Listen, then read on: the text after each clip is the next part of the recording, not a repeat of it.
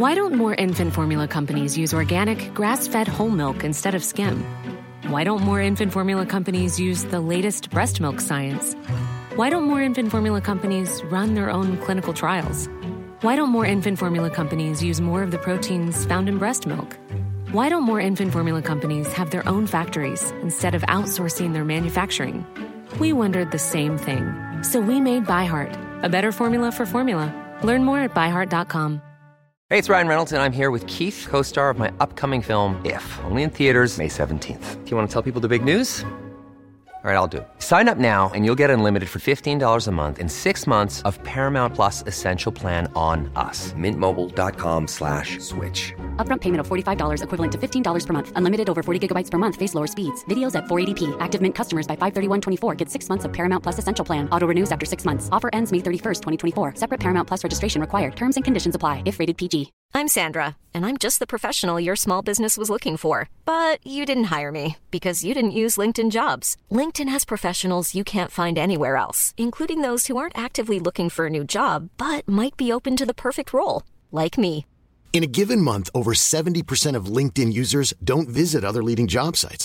So if you're not looking on LinkedIn, you'll miss out on great candidates, like Sandra. Start hiring professionals like a professional. Post your free job on linkedin dot com slash people today. Mufti Tariq Masood speeches کو subscribe کریں. الحمد للہ نحمده ونستعینه ونستغفره ونؤمن به ونتوکل علیہ ونعوذ باللہ من شرور انفسنا ومن سیئات اعمالنا من يهده الله فلا مضل له ومن يضلل فلا هادي له ونشهد أن لا إله إلا الله وحده لا شريك له ونشهد أن محمدا عبده ورسوله أما بعد فأعوذ بالله من الشيطان الرجيم بسم الله الرحمن الرحيم ألف لام ميم ذلك الكتاب لا ريب فيه هدى للمتقين الذين يقيمون الصلاة ومما رزقناهم ينفقون. قرآن مجید کی ایک آیت تلاوت کی ہے. اللہ تعالیٰ سے دعا ہے اللہ تعالیٰ صحیح طرح سے بات کہنے کی، سننے کی، سمجھنے کی اور عمل کی توفیق عطا فرمائے. یہ جو میں نے قرآن مجید کی آیت پڑھی ہے یہ سورہ بقرہ کی پہلی آیت ہے جہاں سے قرآن کی ابتدا ہو رہی ہے.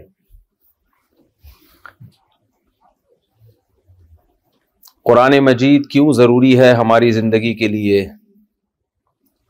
آپ یہاں جاپان میں دیکھ رہے ہیں کہ یہاں دنیا کی ہر نعمت ہے، ہر سہولت ہے، لا قانونیت نہیں ہے، کرپٹ حکمران نہیں ہے، چوریاں نہیں ہیں. میں بار بار بیان میں مثال دیتا ہوں، بھائی میڈ ان جاپان کا مطلب اب مزید تحقیق کی ضرورت نہیں ہے. سوال پیدا ہوتا ہے جب جاپان میں سب کچھ ہے تو ہمیں قرآن پڑھنے کی ضرورت کیا ہے؟ پاکستان میں ہم کہہ سکتے ہیں بھائی تم قرآن پڑھو تمہیں جاپان کا ویزا مل جائے گا، تو ہو سکتا ہے پڑھ لے وہ کہ شاید یہ والی سورت پڑھنے سے جاپان کا ویزا مل جاتا ہے، تو وہ وہ والی سورت کو پڑھنا شروع کرے گا. لیکن جن کو پہلے سے ویزا ملا ہوا ہے، جو یہاں کے نیشنل ہو چکے ہیں، یہیں پلے بڑے، یہیں ان کا کاروبار ہے، یہیں اچھی جاب ہے، تو ان کو قرآن پڑھنے کی ضرورت کیا ہے؟ میں سمجھا پا رہا ہوں اپنی بات؟ بھائی جس چیز کی ضرورت نہیں ہوتی ہے وہ انسان اس کو کیوں پڑھے. ہمارے ایک دوست تھے پاکستان میں، تھے کیا ہیں ابھی بھی، انہوں نے ان سے کسی نے کہا کہ آپ یہاں کی مقامی زبان سیکھیں. کوئی علاقے کی خاص زبان تھی، بہت چھوٹی چھوٹے ایریے کی زبان تھی وہ. انہوں نے کہا میں اتنی محنت کر کے زبان کیوں سیکھوں؟ انہوں نے کہا چونکہ یہ لوکل زبان ہے. انہوں نے کہا جب میرا لوکل زبان کے بغیر بھی گزارا ہو رہا ہے اور ہر شخص یہاں اردو، پشتو، جو کے پی کے میں سب پشتو سمجھتے ہیں، اور سندھ میں اور بلوچستان میں یا پورے ملک میں سب اردو سمجھتے ہیں، تو یا سندھ میں سب اندرون سندھ میں سب سندھی سمجھ رہے ہیں، تو جب میرا اس سے گزارا ہو, ہو رہا ہے تو میں اتنی چھوٹی سی زبان کیوں سیکھوں اتنی محنت کر کے؟ جب میں سیکھوں گا تو پھر بڑی زبان سیکھوں میں. تو دنیا میں کوئی بھی شخص کوئی ایسا کام جس کی سوسائٹی کو ضرورت نہ ہو وہ اگر کرنا شروع کر دے تو عقلمند سمجھا جاتا ہے یا بے وقوف سمجھا جاتا ہے؟ آپ بتائیں نا. مشکل کام جس کا کوئی فائدہ نہ ہو وہ اگر آپ کرنا شروع کر دیں تو یہ عقلمندی ہے یا بے وقوفی ہے؟ تو سب لوگ بول دیا بولے زبان سے نا, تاکہ جب وہاں بھی لوگ پیچھے بیٹھے ہوئے تو تاکہ مجھے پتا چلے میرے ساتھ بیان میں شریک ہے.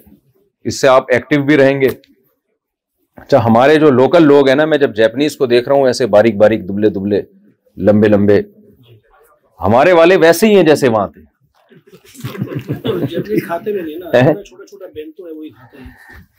یعنی ہمارے والے جو ہیں جیسے وہاں تھے بالکل ایز اٹ از یہاں پر ہے, کوئی چینجنگ نہیں آئی ہے ان میں. بیس بیس تیس تیس سال سے بھی ویسے کے ویسے ہی.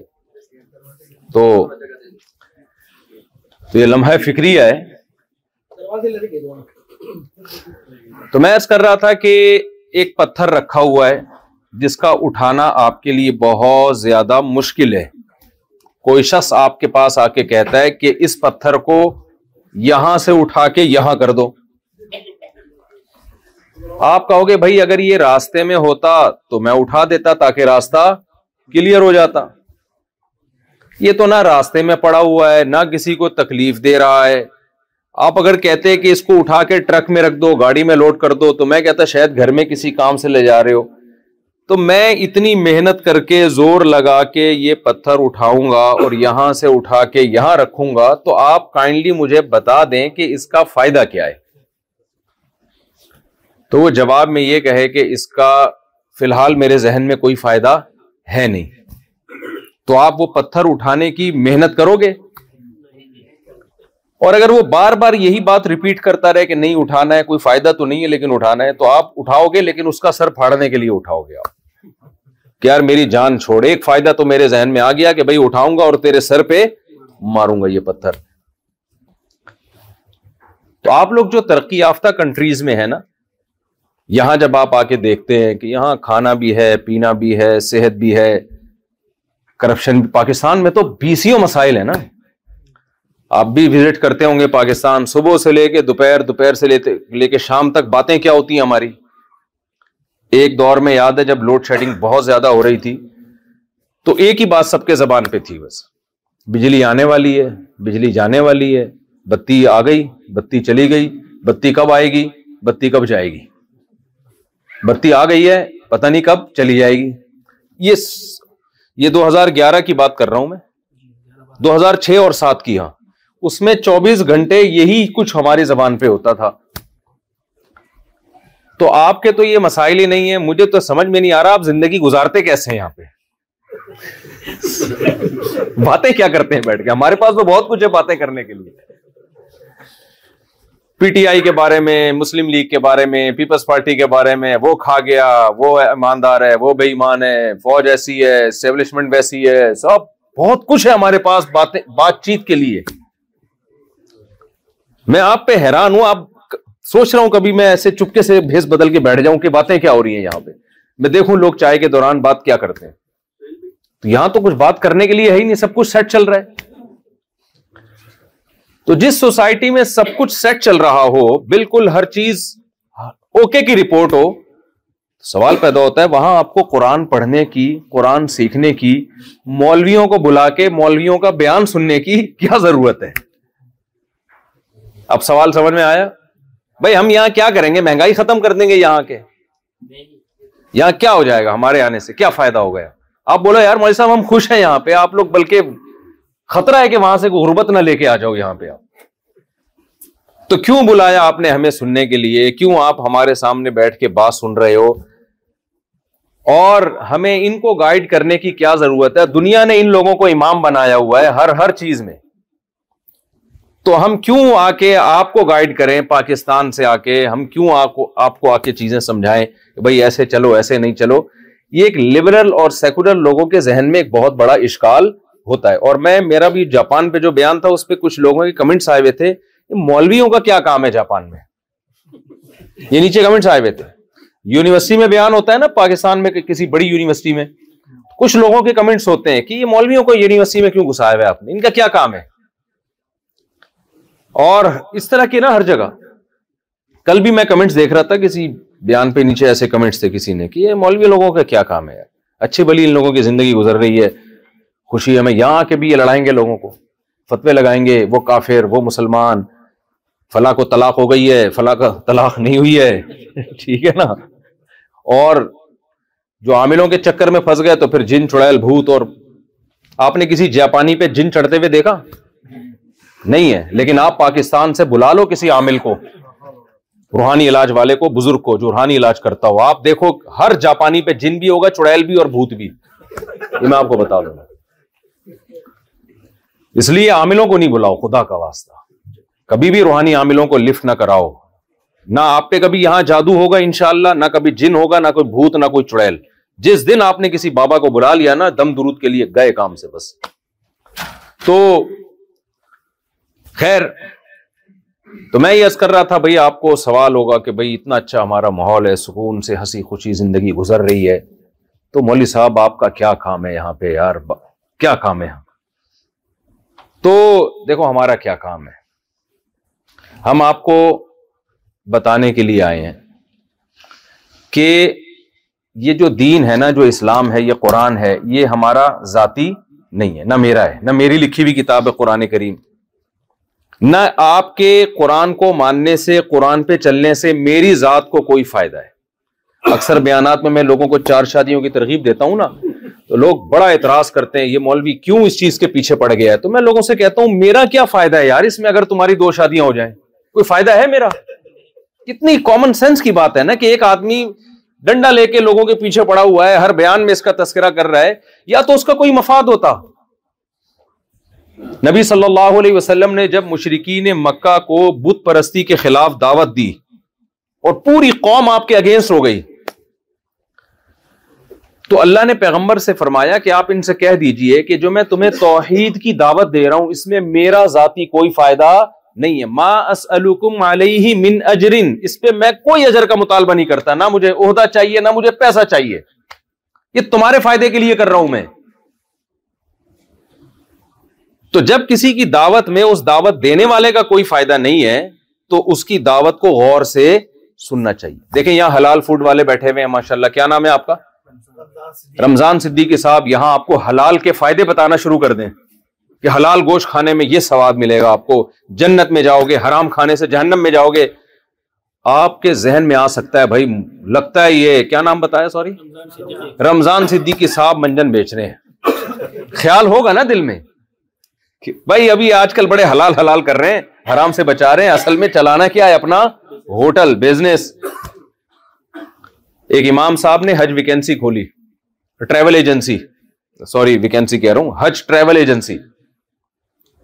جب وہ ٹریول ایجنسی انہوں نے کھولی اپنا، ان کا بزنس، تو ہر جمعے کو ان کا بیان حج کے فضائی پر، ٹھیک ہے نا،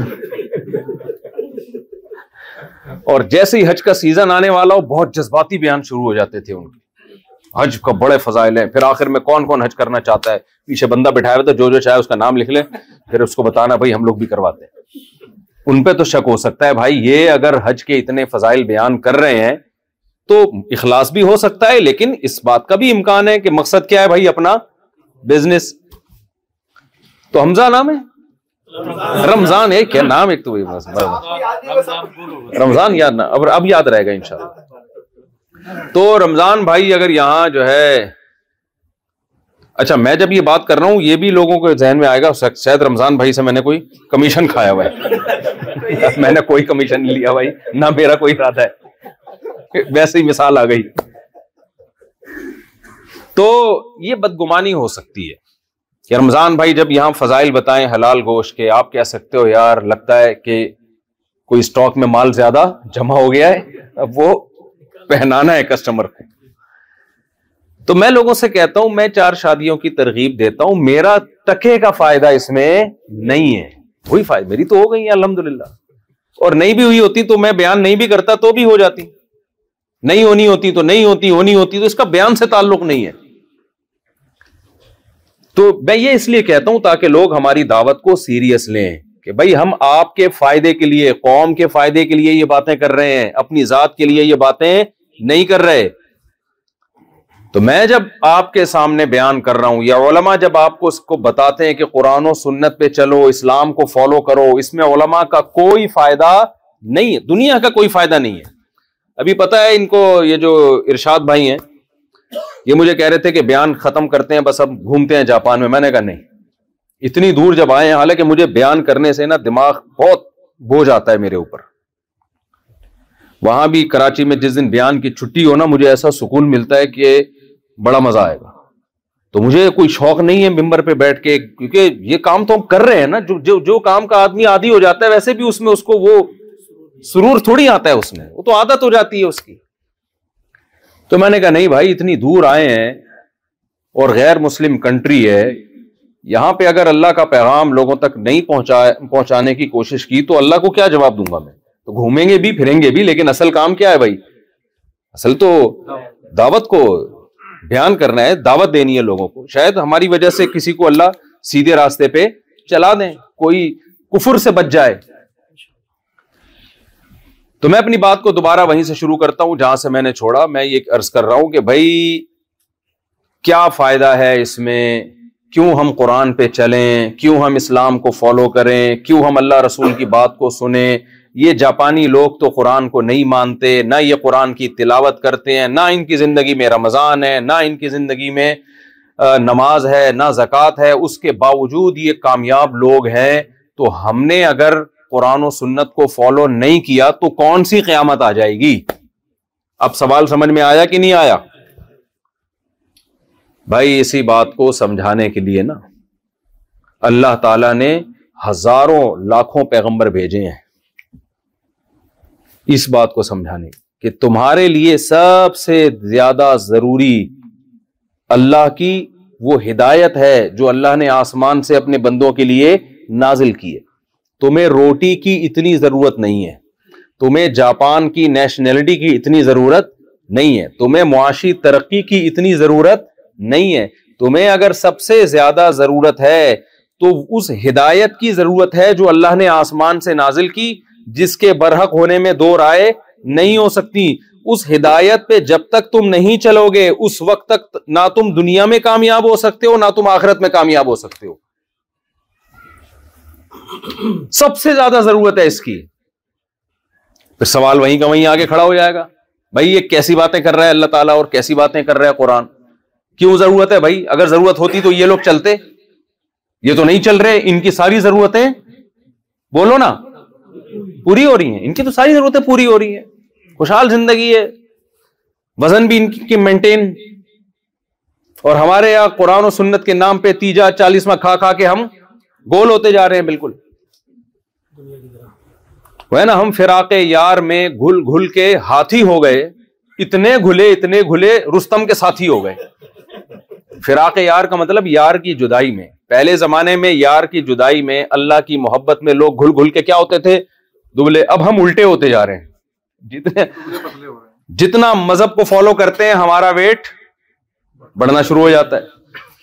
تو دیکھو یہ جو اشکال پیدا ہو رہا ہے نا آپ کو کہ کامیابی اگر قرآن و سنت پر, اللہ اس کی باتوں پر عمل کرنے میں ہوتی تو یہ لوگ زیادہ کامیاب ہوتے. یہ سوال اس لیے آپ کے ذہن میں آ رہا ہے کہ کامیابی کی ڈیفینیشن آپ کو معلوم نہیں ہے. آپ غلط چیز کو کامیابی سمجھ بیٹھے ہو. آپ کامیابی کس چیز کو سمجھ بیٹھے ہو؟ غلط چیز کو. اللہ تعالیٰ یہ بات بھی آپ کے دماغ سے نکالتے ہیں کہ جس چیز کو تم کامیابی سمجھ رہے ہو وہ حقیقت میں کامیابی نہیں ہے. یہ دنیا ہے مسافر خانہ. حالت سفر میں آپ کو اگر بزنس کلاس مل جائے اس کو کامیابی نہیں کہتے. ایک پھانسی کے مجرم کو بزنس کلاس میں بٹھا کے ٹرین میں لے جایا جا رہا ہے اور آگے پشاور میں اتار کے اس کو پھانسی کے پھندے پہ لٹکایا جائے گا. تو کوئی شخص آ کے اس سے کہے تو کامیاب ہے, اور ایک اکانومی کلاس میں دروازے پہ لٹک کے سفر کر رہا ہے اور پشاور اسٹیشن پہ پہنچنے کے بعد پورے پروٹوکول کے ساتھ اس کا استقبال ہونے والا ہے. وہ غلطی سے غلط ٹرین میں بیٹھ گیا. میرے ساتھ تو ایسا ہوا ہے, میں غلطی سے غلط ٹرین میں بیٹھ گیا تھا تو پوری ٹرین میں ہی میں ایسے ہی گیا ہوں. صحیح ہے نا؟ اس نے کہا مجھے وہ جو نہیں ہوتا جو ٹی ٹی والا, اس نے بولا کہ اگلی اسٹیشن پہ آپ کو آپ کی اوریجنل ٹرین مل جائے گی. تو اگلے اگلے کے چکر میں اسی طرح پہنچ گئے ہم. لیکن جب میں لاہور پہنچا ہوں تو استقبال کے لیے بیسیوں لوگ کھڑے ہوئے تھے. کبھی بھی موجودہ حالت کو دیکھ کر کامیابی یا ناکامی کا معیار متعین نہیں کیا جاتا. ہمیشہ منزل کو دیکھا جاتا ہے, فیوچر کو دیکھا جاتا ہے. جس کا فیوچر اچھا ہے وہ کامیاب ہے, جس کا فیوچر برا ہے وہ ناکام ہے. اب یہ فیوچر کیا ہے بھائی؟ آپ کہہ سکتے ہیں بھائی فیوچر کا تو کسی کو کچھ بھی پتا نہیں ہے, ہم تو ابھی ابھی حالت دیکھیں گے نا. آپ کے ہاں کوئی بچی کے لیے کوئی بندہ آیا رشتہ لے کے, آپ کہتے ہیں بیٹے کیا کماتے ہو, وہ کہتے ہیں ابھی تو کچھ نہیں کما رہا, فیوچر میں ایک کروڑ روپے کماؤں گا. دوسرا آیا, بیٹا کیا کماتے ہو, ایک کروڑ روپے کما رہا ہوں, فیوچر کا کچھ پتا نہیں ہے. کس کو دو گے؟ جو کما رہا ہے. بھائی کیا خیال ہے؟ یہاں ایک سیکولر اور لبرل لوگ دماغ میں ایک وسوسہ ڈالتے ہیں, ابے فیوچر کس نے دیکھا ہے بھائی. یہ مولوی لوگ فیوچر کی باتیں کر کر کے تمہاری چار شادیاں کرا دیتے ہیں اور تمہیں جنت کے لالچ دے دے کے تمہارا بیڑا غرق کرا دیتے ہیں. نہ دنیا کے رہتے اور مرنا تو سب نے ہے, تو فیوچر کا کیا پتا یار کیا ہوگا. حال کو دیکھو, ابھی کون خوشحال ہے اور کون بدحال ہے, اس کو دیکھو. فیوچر کی ایسی کی تیسی.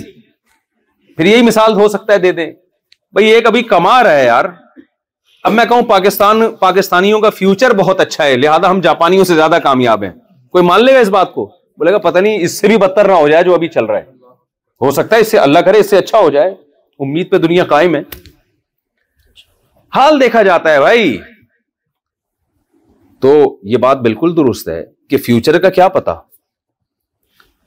لیکن وہی ہم پرانی مثال کی طرف آتے ہیں, جہاں فیوچر کا یقین ہو اور اس یقین پہ دلائل قائم ہو کہ جس کا حال اچھا ہے, اگر اس نے اللہ کو ناراض کر کے زندگی گزاری, دلائل سے یہ بات ثابت ہو جائے کہ اس کا فیوچر اچھا نہیں ہے. دیکھو کورٹ نے فیصلہ کر دیا کہ اس کو سزائے موت ہے. اب اس کے بارے میں کوئی کہہ سکتا ہے کہ اس کے فیوچر کے بارے میں ہم کنفرم نہیں ہیں کیونکہ ایک کروڑ روپے کما رہا ہے نا. یہ وہی دو بندوں کی مثال دے دیتا ہوں جو رشتہ لینے کے لیے آئے تھے. ایک کما رہا ہے ایک کروڑ ابھی اور ایک کہہ رہا ہے کچھ پتا نہیں بھائی, ہو سکتا ہے فیوچر میں میں ایک کروڑ روپے کما لوں, میرے پاس ڈگریاں ہیں, سند ہے, ایجوکیشن ہے, فیوچر میں کما سکتا ہوں, لیکن حاضر سروس نہیں ہوں ابھی میں. آپ دو گے اس کو جو ابھی کما رہا ہے.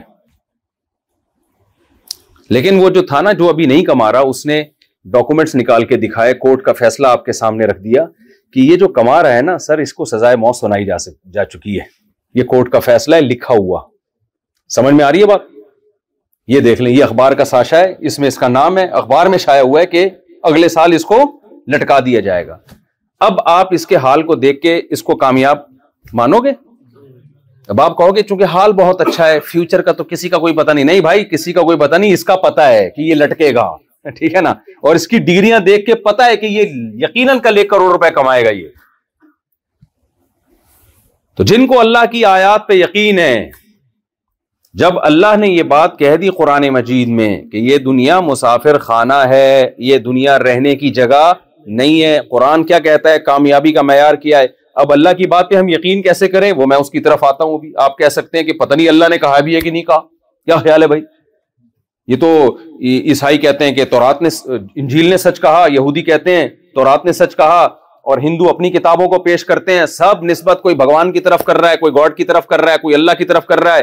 ہو سکتا ہے سارے سیاسی نعرے ہوں. یہ تو ہم کمپیئر کرتے ہیں بھائی, یہ اللہ کی بات اور باقی کتابوں کی باتوں میں کتنا فرق ہے. قرآن کیا کہہ رہا ہے؟ کامیابی کا معیار کیا ہے؟ فَمَن زُحْزِحَ عَنِ النَّارِ وَأُدْخِلَ الْجَنَّةَ فَقَدْ فَاز. اللہ فرماتے ہیں جس کو جہنم کی آگ سے بچا لیا گیا اور جس کو ہمیشہ کی جنت میں داخل کر دیا گیا, وہ کیا ہے؟ تحقیق وہ کامیاب ہو گیا. تو اللہ کے ہاں یہ کامیابی ناکامی کی دو ٹکے کی ویلیو بولا کرے نا یار زبان سے. میں بیان نہیں کرنے آیا, میں تو آپ کو موٹیویٹ کرنے آیا ہوں. بیان تو علماء سے سنتے ہیں آپ لوگ, کتابوں میں سب کچھ لکھا ہوا ہے, زبان سے بولیں گے تو سبق یاد ہوگا نا. دنیا کے لیے دو ٹکے کا لفظ یاد کر لیں. ابھی تو ویسے ٹکے کی ویلیو بڑھ گئی ہے, بنگلہ دیش کی کرنسی بہت کم تھی ایک زمانے میں نا, تو اس وقت کہتے تھے دو ٹکے کا آدمی نہیں ہے تو, جب کسی کو نیچا دکھانا ہوتا تھا. اب تو دو ٹکا ڈالر کے برابر ہوتا جا رہا ہے وہ. اب تو وہ کہے گا شکریہ آپ نے مجھے دو ٹکے کا کہا, وہ تو کہے گا بہت شکریہ آپ کا. اچھا یہ بنگلہ دیش کے بیٹھے تو وہ کیا کہے گا, بھائی بہت شکریہ آپ نے مجھے کیا کہا, دو ٹکے کا. لیکن چونکہ عرف میں ٹکا لفظ اچھا لگتا ہے اس لیے میں ابھی فی الحال ٹکا ہی چلا رہا ہوں. صحیح, فی الحال میں کیا چلا رہا ہوں مارکیٹ میں, ٹکا چلا رہا. تو یہ لفظ زبان سے کہا کرو کہ اللہ کی نظر میں اس دنیا کی ویلیو دو ٹکے کی نہیں ہے. کیوں نہیں ہے بھائی؟ دیکھو یہ جو حال کی کامیابی ہے نا, یہ وہ کامیابی ہے جو سفر میں ملتی ہے انسان کو. میں نے مثال دی نا بزنس کلاس ہے تو سفر, آہستہ آہستہ منزل قریب آ رہی ہے. آپ آخرت پر یقین نہیں بھی رکھتے, موت پہ تو سب کا یقین ہے یا نہیں ہے؟ تو کتنے دن کی زندگی ہے بھائی یہ, جہاں آپ لائف کو انجوائے کر لو گے, اور اس زندگی ٹوٹل زندگی دیکھو, پھر اس زندگی میں بچپنا اور بڑھاپا نکال دو. بڑھاپے میں انجوائے نہیں ہوتا, انجوائے کے علاوہ سب کچھ بڑھاپے میں ملتا ہے آپ کو. بادام رکھے ہوں گے چبانے کے لیے, دانت نہیں ہوں گے. حسین مناظر ہوں گے دیکھنے کے لیے, نظر دیکھنے میں ساتھ, ادھر دیکھنے کے لیے الگ چشمہ, قریب دیکھنے کے لیے الگ چشمہ. ایسا ہوتا ہے کہ نہیں ہوتا؟ اور تھوڑے دنوں کے بعد چشمے سے بھی نظر نہیں آتا انسان, سب کے ساتھ ہوتا ہے. پھر کوئی حسین منظر نظر آیا تو وہاں چلنے کے لیے گھٹنوں میں جو طاقت چاہیے وہ طاقت ختم. سب کے, جاپانیوں کے بھی ختم ہوتی ہے, تھوڑا دیر سے ہوتی ہے, دیر سے بوڑھے ہوتے ہیں ہم, ذرا جلدی ہو جاتے ہیں, ہوتے تو ہے نا. تو یہ اتنی جلدی دنیا ختم ہوتی ہے, اتنی جلدی دنیا ختم ہوتی ہے کہ نبی صلی اللہ علیہ وسلم نے ایک مثال دی ہے. میں مثال سے پہلے ایک اور مثال سے بات سمجھاتا ہوں. میں اکثر بیانات میں ایک مثال دیتا ہوں بھائی, یہ مثال کراچی میں بہت اچھی طرح پنجاب اور کراچی میں سمجھ میں آئے گی. ایک بندہ آپ کے پاس لینڈ کروزر لے کر آیا اور کہتا ہے میں آپ کو یہ پچاس ہزار روپے کی بیچ رہا ہوں, زیرو میٹر لینڈ کروزر. آپ تو خوشی سے کیا ہو جاؤ گے, بے ہوش. یار پچاس ہزار دو ٹکے کی نہیں ہے یہ گاڑی, اتنی زبردست گاڑی دو ٹکے میں مل رہی ہے, خوش ہو جاؤ گے نا آپ. آپ چیک کرو گے اس کی سیٹیں کیسی ہیں, اس کا اسٹیئرنگ کیسا ہے, کلچ گیئر سب. آپ کو شک ہوگا یار کوئی سے تو نہیں, کوئی دو نمبر چیز لگا کے لنڈے کا مال لگایا ہوا اس نے اس نے ہر ہر لحاظ سے آپ چیک کر رہے ہو, بھائی سب کچھ کیا ہے اوکے. آپ پاگل ہو جاؤ گے یار تو بڑی ٹائٹ چیز ہے. آپ فوراً سودا پکا کرو گے. آپ کے پاس اگر پچاس ہزار نہیں ہے نا, آپ کسی سے ادھار لو گے. اچانک اس نے آپ کے کان میں ایک بات کہا کہ یار اس میں ایک چھوٹا سا فالٹ ہے, بہت ہی معمولی سا. سیٹیں اوریجنل ہیں, جاپانی سیٹیں, اسٹیئرنگ بھی کیا ہے, جاپانی ہے, گاڑی فل جاپانی ہے, چھوٹا سا فالٹ ہے. آپ کو ایک دم جز... آپ جذباتی ہو جاؤ گے, بھائی جلدی بتا. کہیں گے بھائی یہ نمبر پلیٹ جعلی ہے. یہ کیا ہے نمبر پلیٹ؟ آپ پتہ کیا کرو گے, آپ بولو گے بھائی پچاس ہزار روپے میرے سے لے لے اور میری جان بولو چھوڑ. کیونکہ وجہ کیا ہے اس کی, وجہ اس کی ہے کہ پچاس ہزار روپے گاڑی لے کے جب آپ نکلو گے, ہر پولیس والے سے آپ کو کیا لگے گا, ڈر. یار اس نے ابھی مجھے ہاتھ دے کے روکا اور میں گیا جیل میں, گاڑی بھی گئی اور اس پلیٹ کو لے کے میں کیا کروں گا میں. آپ کہو گے خالی یہ پلیٹ پچاس ہزار کی دے دے, گاڑی تو لے لے, شاید یہ پلیٹ کسی اسکریپ میں کسی کام میں آ جائے یا کسی اور جعلی گاڑی کے لگانے کے کام آ جائے. گاڑی کی دو ٹکے کی ویلیو آپ کی نظر میں نہیں رہے گی. کیوں؟ آپ کو ہر وقت خوف ہوگا, شاید یہ پولیس والا مجھے گھور گھور کے دیکھ رہا ہے, شاید یہ مجھے دیکھ رہا ہے, شاید یہ خوف ہی آپ کو ڈپریشن کا مریض بنا دے گا. دنیا کی جتنی چمک دھمک ہے, جتنی بلڈنگیں, جتنا جتنا کچھ عیاشی کا اللہ نے دنیا میں سامان پیدا کیا ہے, اس پہ ایک نمبر پلیٹ لگا دی ہے. وہ نمبر پلیٹ ہے فنا. یہ فنا ہونے والی ہے, یہ چیز ختم ہونے والی ہے, یہ تم سے چھن جانے والی ہے. یہ ایک ایسی چیز ہے, اب انسان کو ہر وقت خوف رہتا ہے لاشعور میں. وہ کتنا ہی اس خوف کو دل سے نکالے لیکن وہ خوف اسے کھاتا ہے. یار میری یہ دولت چھن سکتی ہے, میری یہ صحت چھن سکتی ہے, میری عیاشی چھن سکتی ہے. یہ خوف انسان کو ڈپریشن میں, سٹریس میں لے کے جاتا ہے. یقین نہ آئے تو دیکھ لیں, دنیا کی عیاش ترین قومیں جن کے پاس ٹینشن کی کوئی چیز نہیں ہے, سب سے زیادہ ٹینشن انہی ملکوں میں پائی جائے گی. کیوں؟ کچھ خوف ایسے ہیں جو گورنمنٹ کے اختیار میں نہیں ہے. گورنمنٹ لوگوں سے وہ خوف چھین نہیں سکتی. ابھی زلزلہ آیا نا جاپان میں, کیا گورنمنٹ شیورٹی دے سکتی ہے کہ زلزلہ کبھی نہیں آئے گا؟ بولو نا, کیا ہو گیا بھائی؟ یہ ہو سکتا ہے کیا؟ کیا سونامی طوفان سے گورنمنٹ بچا سکتی ہے لوگوں کو؟ کووڈ نائنٹین جب آیا کروڑوں لوگوں کی جان لے کر گیا ہے. کس قدر خوف, یہ خوف وہی کسٹم والی نان پیڈ کسٹم جو گاڑی ہے نا اس کی طرح ہی ہے. ہر وقت ہر وقت کیا ہوگا؟ خوف آپ لاشعور میں, یہ ختم ہونے والا ہے, یہ ختم ہونے والا ہے, یہ ختم ہونے والا ہے. اس دنیا میں سکون سے وہی رہ سکتا ہے جو اس کو پہلے سے مسافر خانہ سمجھ لے اور یہاں کی کامیابی کو کامیابی نہ سمجھے, یہاں کی ناکامی کو ناکامی نہ سمجھے. اس کو مسافر خانہ سمجھ کے تو انجوائے کیا جا سکتا ہے میرے بھائی. اس کو اگر اصل جگہ سمجھ لی تو انجوائمنٹ کے علاوہ آپ کو دنیا کی ہر چیز ملے گی. ایک آدمی ٹرین میں بیٹھا ہوا جا رہا ہے اور ڈبے کو اپنا سمجھنا شروع کر دیا اس نے کہ اس بوگی میں جا رہا ہوں, یہ میری نانی سے مجھے وراثت میں ملا ہے اور یہ میرا ڈبہ ہے. اب ہر اسٹیشن پہ اس کو خوف ہوگا نا, اور جیسے جیسے اس کی منزل قریب آئے گی خوف بڑھتا شروع ہو جائے گا. یار ابھی مجھے یہاں سے کیا کریں گے؟ دیکھو ایک غریب آدمی کو بزنس کلاس میں بٹھا دیا, جھونپڑی سے نکال کے کہاں بٹھا دیا؟ Business class. جیسے آپ لوگ کو پاکستان سے اٹھا کے یہاں شفٹ کر دیا گیا, تو آپ کے لیے تو ایسے ہی ہے جیسے بزنس کلاس میں آ گئے آپ لوگ. تو ایک غریب آدمی کو کسی نے کیا کیا, نہلا دھلا کے اچھے کپڑے پہنا کے بزنس کلاس میں بٹھا دیا. اب وہ اس کو بڑا مزہ آیا, اے سی کی ہوائیں آ رہی ہیں, بٹن دبا رہا ہے, کولڈ ڈرنک آ رہی ہے. کراچی پاکستان میں کمی آتی ہے لیکن آنی چاہیے بہرحال. بٹن دبایا, بریانی آ گئی. بزنس کلاس میں تو اصول ہے یہ, جو منگوا رہے ہو آئے جا رہے. اب اس کو اتنی محبت ہو گئی اس ڈبے سے, اس بوگی سے, وہ کہہ رہا ہے یار یہ جگہ چھوڑنے کی نہیں ہے. اور وہ جو اسٹیشن پہ کھڑے ہوئے ہیں نا, شربت بیچ رہے ہیں, گنے کا جوس بیچ رہے ہیں, ان کو ناکام سمجھنا شروع کر دیا. یار ان کی کوئی زندگی ہے, پریزنٹ دیکھو, حال دیکھو, فیوچر مت دیکھو. میرا حال کتنا اچھا ہے, کیسے تھری پیس سوٹ ٹائی میں بیٹھا ہوا ہوں, اور یہ نہیں پتا تجھے یہ زکات میں ملا ہے میرے بھائی, آگے جا کے چھین لیا جائے گا. اور کیسے میں بزنس کلاس میں لائف کو انجوائے کر رہا ہوں. انجوائے نہیں کر رہا تو اس لیے کہ تو نے اس کو اپنا ڈبہ سمجھنا شروع کر دیا ہے. بے وقوف آدمی, جیسے جیسے منزل قریب آئے گی تجھے وہ جھونپڑی یاد آنا شروع ہوگی کہ تھوڑے ہی ٹائم رہ گیا, ایک اسٹیشن, دو اسٹیشن, تین اسٹیشن. یہ لوگ جو خوش ہو رہے ہیں نا دو ہزار چوبیس اندر سے خوش نہیں ہو رہے, اوپر سے خوش ہو رہے ہیں. اندر سے پتا ہے ایک سال زندگی کا اور ختم ہو گیا. اندر سے تو گھل رہے ہوتے ہیں یار یہ کیا ہو رہا ہے, اس کو روکو, یہ کیوں آ گیا دو ہزار چوبیس نہیں آنا چاہیے تھا. جتنے لوگ جنہوں نے دو ہزار چوبیس میں خوشیاں منائی ہیں, آپ ان سے اگر مشورہ لیتے کہ ہمارے اللہ میاں سے تعلقات ہو گئے ہیں, اللہ نے کہا ہے کہ اگر تم لوگ سب اکثریت اس کو ووٹ دیتے ہو کہ دو ہزار تیئیس پہ آ کے رک جائے, چوبیس نہ آئے, تو تم کیا چاہتے ہو؟ سب کس بات کو ووٹ دیں گے کہ نہ آئے, یہ اس کو ڈیلے کر دو بھائی. تو جس چیز کو آپ ڈیلے کرنا چاہتے ہو اس پہ ناچ کیسے رہے ہو؟ تو یہ یہ مصنوعی خوشی ہے, یہ نیچرل نہیں ہے.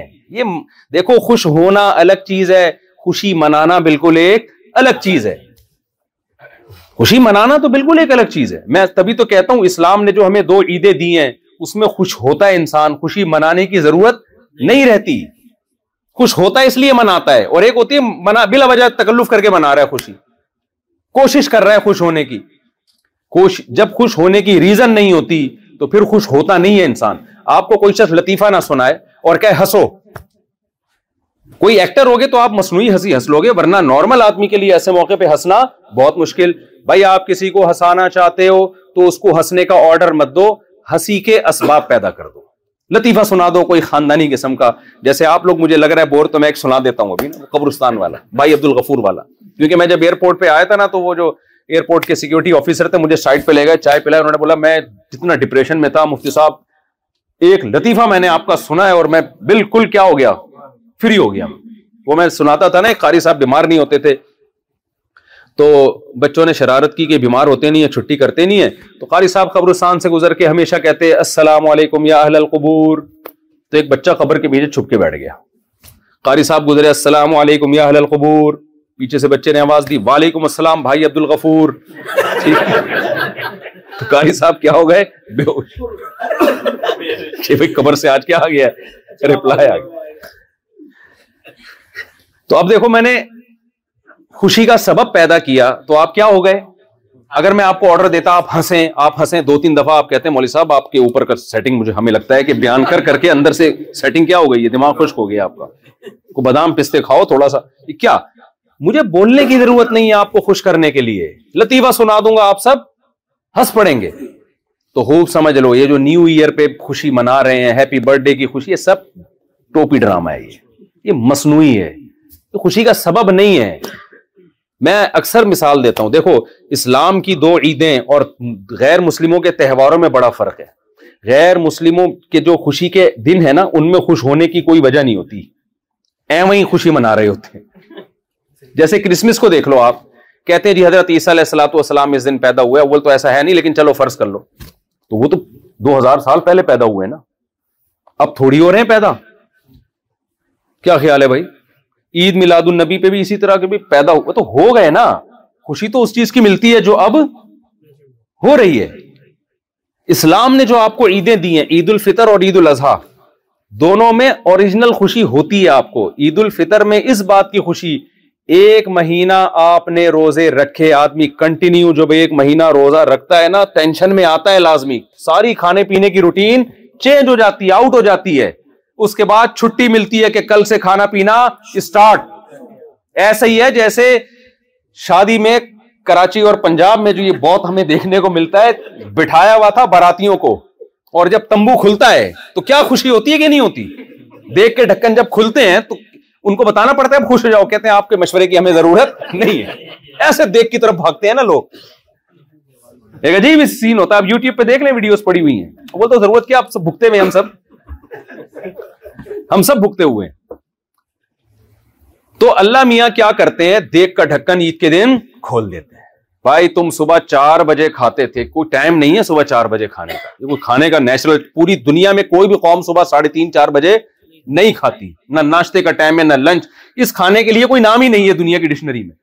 اس ٹائم کھاتے ہیں ہم رمضان میں, عجیب ہی, اور سارا دن بھوکے پیاسا. تو پھر ایک مہینے کے بعد, اور پھر تراوی پڑھتے ہیں, پھر ایک مہینے کے بعد اللہ کی طرف سے چھٹی. تو مادی خوشی بھی ہوتی ہے, روحانی خوشی بھی ہوتی ہے. مادی خوشی یہ ہوتی ہے کہ اب کھانے پینے کی ہمیں چھٹی مل گئی, اور روحانی خوشی یہ ہوتی ہے کہ تیس روزوں کا اجر اللہ نے ہمارے اعمال میں لکھ دیا. کوئی تو ڈھنگ کا کام کیا ہم نے اللہ کو خوش کرنے کے لیے, کچھ تو کیا, تبھی تو اللہ نے فرمایا لِتُكَبِّرُوا اللَّهَ عَلَىٰ مَا هَدَاكُمْ وَلَعَلَّكُمْ تَشْكُرُونَ. عید کی نماز پڑھنے اس لیے آؤ, اللہ کی کبریائی بیان کرو اور اس کا شکر ادا کرو کہ تمہارے اعمال میں کتنی نیکیاں لکھ دی اس نے. اس خوشی کو منانے کی ضرورت نہیں ہوتی, آدمی آٹومیٹیکلی خوش ہوتا ہے. اس کے اظہار کے لیے عید کی دو رکعتیں رکھی گئی ہیں بس, جزاک اللہ. اور بقرعید میں کیا ہوتا ہے, وہاں بھی ہمیں دو مادی اور روحانی دونوں خوشیاں ملتی ہیں. مادی خوشی کیا ملتی ہے, انسان کی خوراک میں سب سے لذیذ ترین اور سب سے صحت کے لیے اچھی خوراک گوشت سمجھی جاتی ہے. وہ گوشت ہم تازہ گوشت ذبح کر کے کھاتے ہیں, غریبوں کو کھلاتے ہیں, غریب بھی خوش مالدار بھی خوش. یہ تو جسمانی خوشی ہے, کیونکہ جتنے بھی لذیذ کھانے ہیں وہ سب کس سے بنتے ہیں, گوشت. کبھی آپ نے دیکھا ولیمے میں دال چاول کھلایا ہو کسی نے, اے بھائی آج ہمارے بیٹے کا ولیمہ ہے, کیا پکے گا, بھنڈی پکائیں گے ہم آپ کے لیے. آدمی کہتا ہے یار ولیمے میں تو بکرا دمبا, یہاں سے بات شروع ہوتی ہے بکرے دمبے سے. ہر خوشی کے موقع پہ کیا ہے, یہ گوشت الذ اللذات ہے. لذتوں میں سب سے لذیذ چیز کیا ہے, گوشت ہے. تبھی میں ہندوؤں سے کہتا ہوں ایک دفعہ کھاؤ, مزہ نہ آئے پیسے واپس.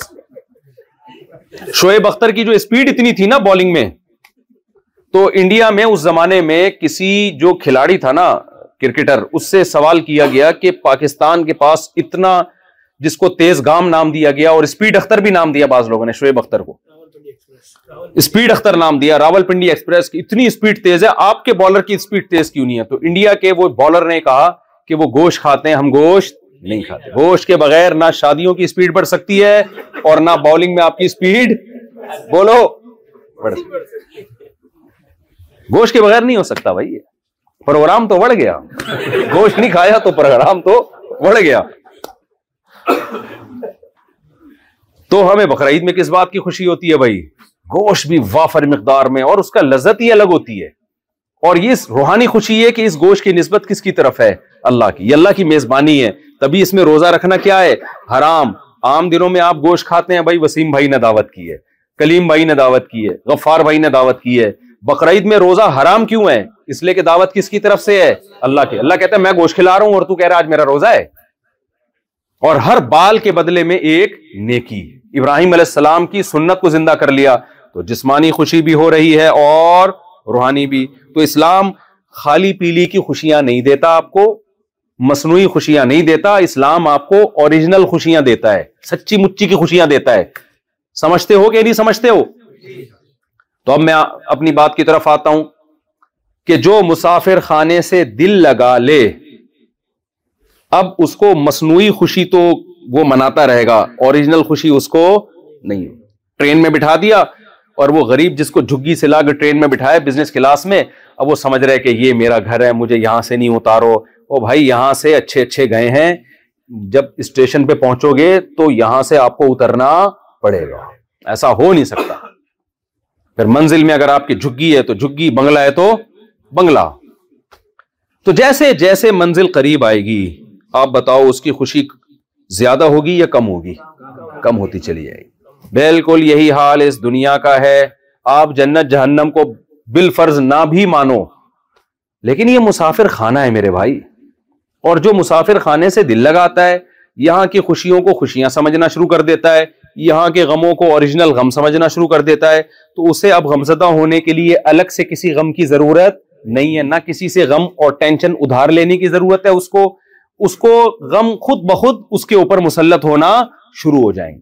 یقین نہ آئے تو دیکھ لو نا, ترقی یافتہ ملکوں میں خودکشیوں کے ریشو سب سے زیادہ ہے, سب سے زیادہ ہے. تو اسلام آپ کو اوریجنل خوشی سکھاتا ہے. وہ اوریجنل کیا ہے؟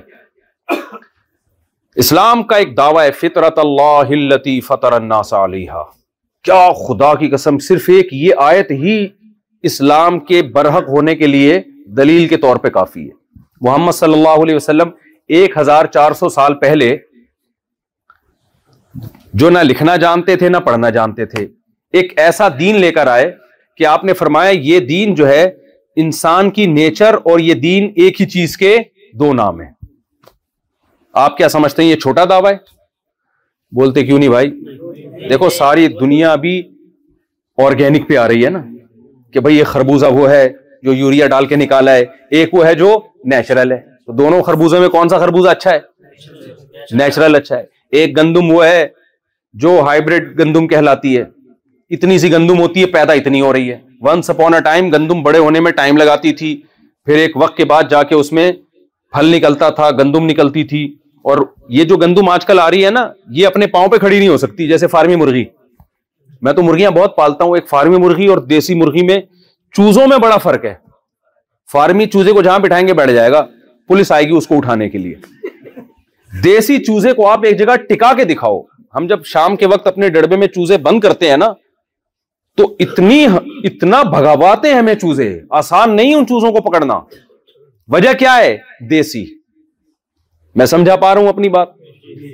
تو بھائی یاد رکھو, جیسے دیسی گھی میں اور ڈالڈا میں فرق ہوتا ہے, ایسے ہی آپ جس ٹریک پہ چل رہے ہیں نا, ایک ٹریک وہ ہے جو دیسی ٹریک ہے, جو اللہ نے انسانوں کے لیے رکھا ہے, جو نیچرل ہے, اور ایک ٹریک وہ ہے جو آرٹیفیشل ہے, جو گورے کا وضع کردہ ہے, جو سائنسدانوں نے بنایا ہے انسانوں کے لیے.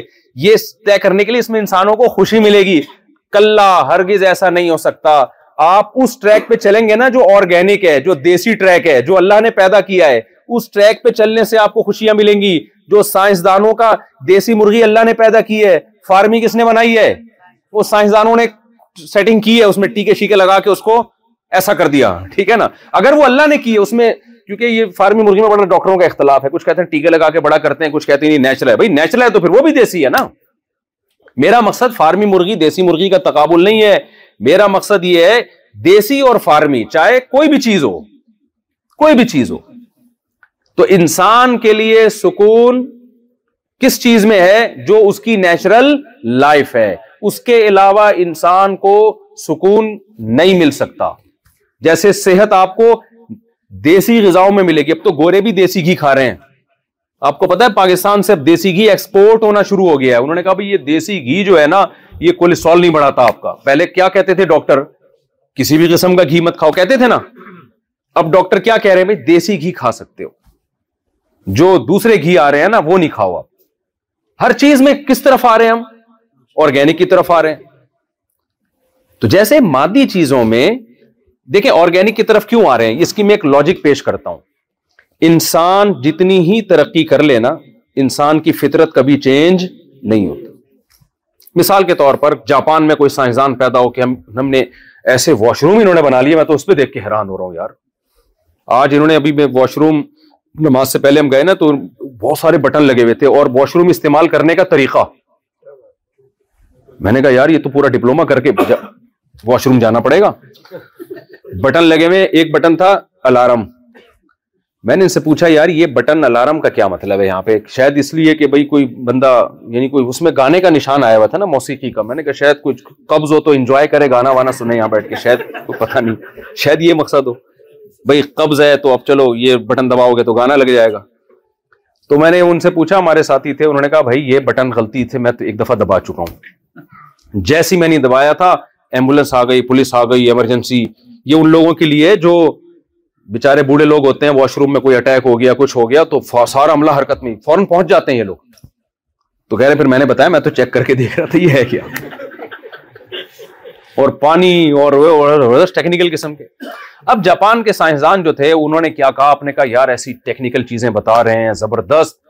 تو اب ایک سائنسدان اٹھا, اس نے کہا کہ بھائی آپ نے اس سائنسدان کو دیکھا کہ اب وہ کیا کر رہا ہے, روٹی کھا رہا ہے یا برگر کھا رہا ہے, جو بھی کھا رہا ہے دانتوں سے چبا چبا کے نگل رہا ہے. آپ نے اس سائنسدان سے کہا یار تم لوگوں نے اتنی ترقی کر لی, کھاتے تم ابھی بھی پینڈوؤں کی طرح ہی ہو, ہم بھی پینڈوؤں کی طرح چبا چبا کے روٹی کو گھماتے ہیں, حلق میں اتارتے ہیں, پھر ہضم ہوتا ہے, پھر چار چھ گھنٹے کے بعد کہاں جاتے ہیں واش روم, اور ہم بھی گندم کھاتے ہیں تم بھی گندم کھا رہے ہو, ہم بھی مکئی کھاتے ہیں تم بھی کیا کھا رہے ہو مکئی, ہم بھی گوشت کھاتے ہیں تم بھی گوشت. تو یہ کیا ترقی یار, یہ تو آدم علیہ السلام بھی کھاتے تھے دس ہزار سال پہلے, اسی طرح کھاتے تھے, اسی طرح دانتوں سے چباتے تھے, اسی طرح پیاس لگتی تھی, اسی طرح پانی پیتے تھے, پھر وہی واش روم, پھر وہ قضائے حاجت. اب تو سائنس نے بہت ترقی کر لی ہے, اب تو کوئی بوتلیں لگاؤ آپ, یا کوئی اسپرے ہونا چاہیے, یا کوئی بیٹری ہونی چاہیے جس سے آپ چلو. اب آپ کو بھوک لگی, آپ نے بیٹری میں اپنا ہاتھ رکھا اور بھوک کیا ہو گئی, بولو نا بھائی ترقی ہو گئی ہے نا, ترقی ہو گئی ہے. پرانا اسٹائل تھوڑی, گندم کیوں کھا رہے ہو, اب تو آپ پلاسٹک کھاؤ. کیا خیال ہے؟ تو پلاسٹک کی روٹیاں ہونی چاہیے. گندم تو ونس اپون اے ٹائم, بیس ہزار سال پرانا انسان گندم اور چاول اور یہ سب چیزیں کھایا کرتا تھا, چباتے. دیکھو سب ہنستے, ہم جب چھوٹے بچے تھے نا تو ہم لوگ انگریزوں کو تو دیکھا نہیں تھا ہم نے, تو ہمیں بتاتے تھے انگریز ایسے ہوتے ہیں, امریکہ ایسے ہوتا ہے. تو ہم نے کہ ٹی وی میں گورا دیکھا تو ایسے ہی ہنس رہا تھا جیسے ہم ہنستے ہیں. تو میں نے اپنے بڑوں سے پوچھا ہنستے تو ایسے ہی ہیں جیسے, انگلش میں کیوں نہیں ہنس رہے؟ یہ میرا مقصد یہ تھا, میرا خیال یہ تھا ہنستے سب اردو میں ہی ہیں پوری دنیا, ہنستا کوئی دوسری زبان میں نہیں ہے, ہنستے سارے اردو میں ہی ہیں. پھر بتایا ہوئے بھی یہ اردو میں نہیں ہنس رہے, ان کی ہنسنا ہنسی تو ایک ایسی چیز ہے جو اس کی کوئی زبان نہیں ہوتی.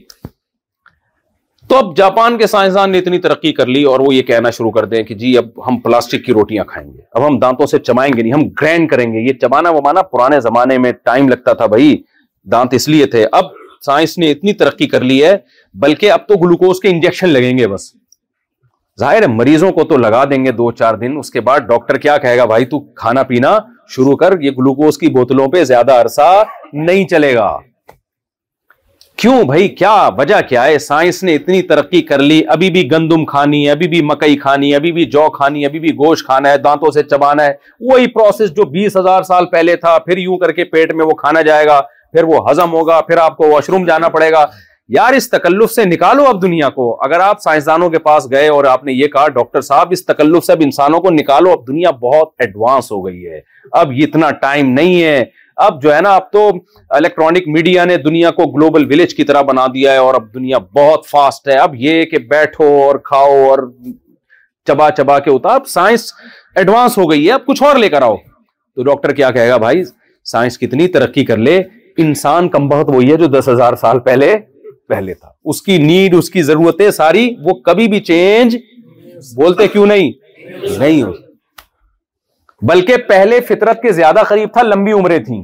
اب فطرت سے دور ہو گیا تو عمریں کیا ہو گئی ہیں, کم ہو گئی.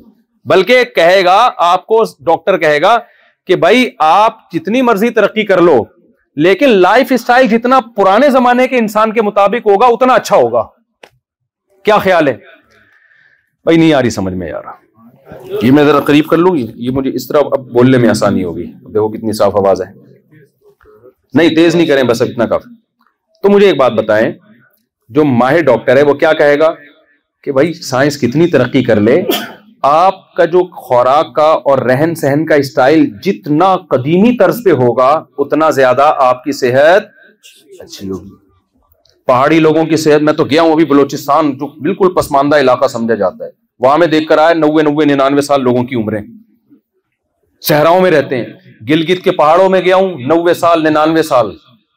اور ایک بات تو آپ کو شرمندہ کرنے کے لیے اور ہونے کے لیے بھی, اسی سال کے ایک بزرگ تھے, ان کے اولاد ہو رہی ہے, دوسری شادی کی انہوں نے اور اولاد ہو رہی ہے. وہ تو سائنس اور ٹیکنالوجی سے بہت زیادہ دور. میرے شیخ حضرت مفتی رشید احمد صاحب رحمہ اللہ تعالیٰ لدھیانہ کے تھے, ہندوستان کے. میں نے بیان میں کہا کہ اسی سال کی عمر میں انہوں نے دوسری شادی کی اور اولاد ہوئی. تو ان کے ریلیٹو کی طرف سے میرے پاس میسج آیا, حضرت آپ نے دس سال عمر کم بتائی ہے, نوے سال میں دوسری شادی کی تھی اور ان کے اولاد ہوئی تھی.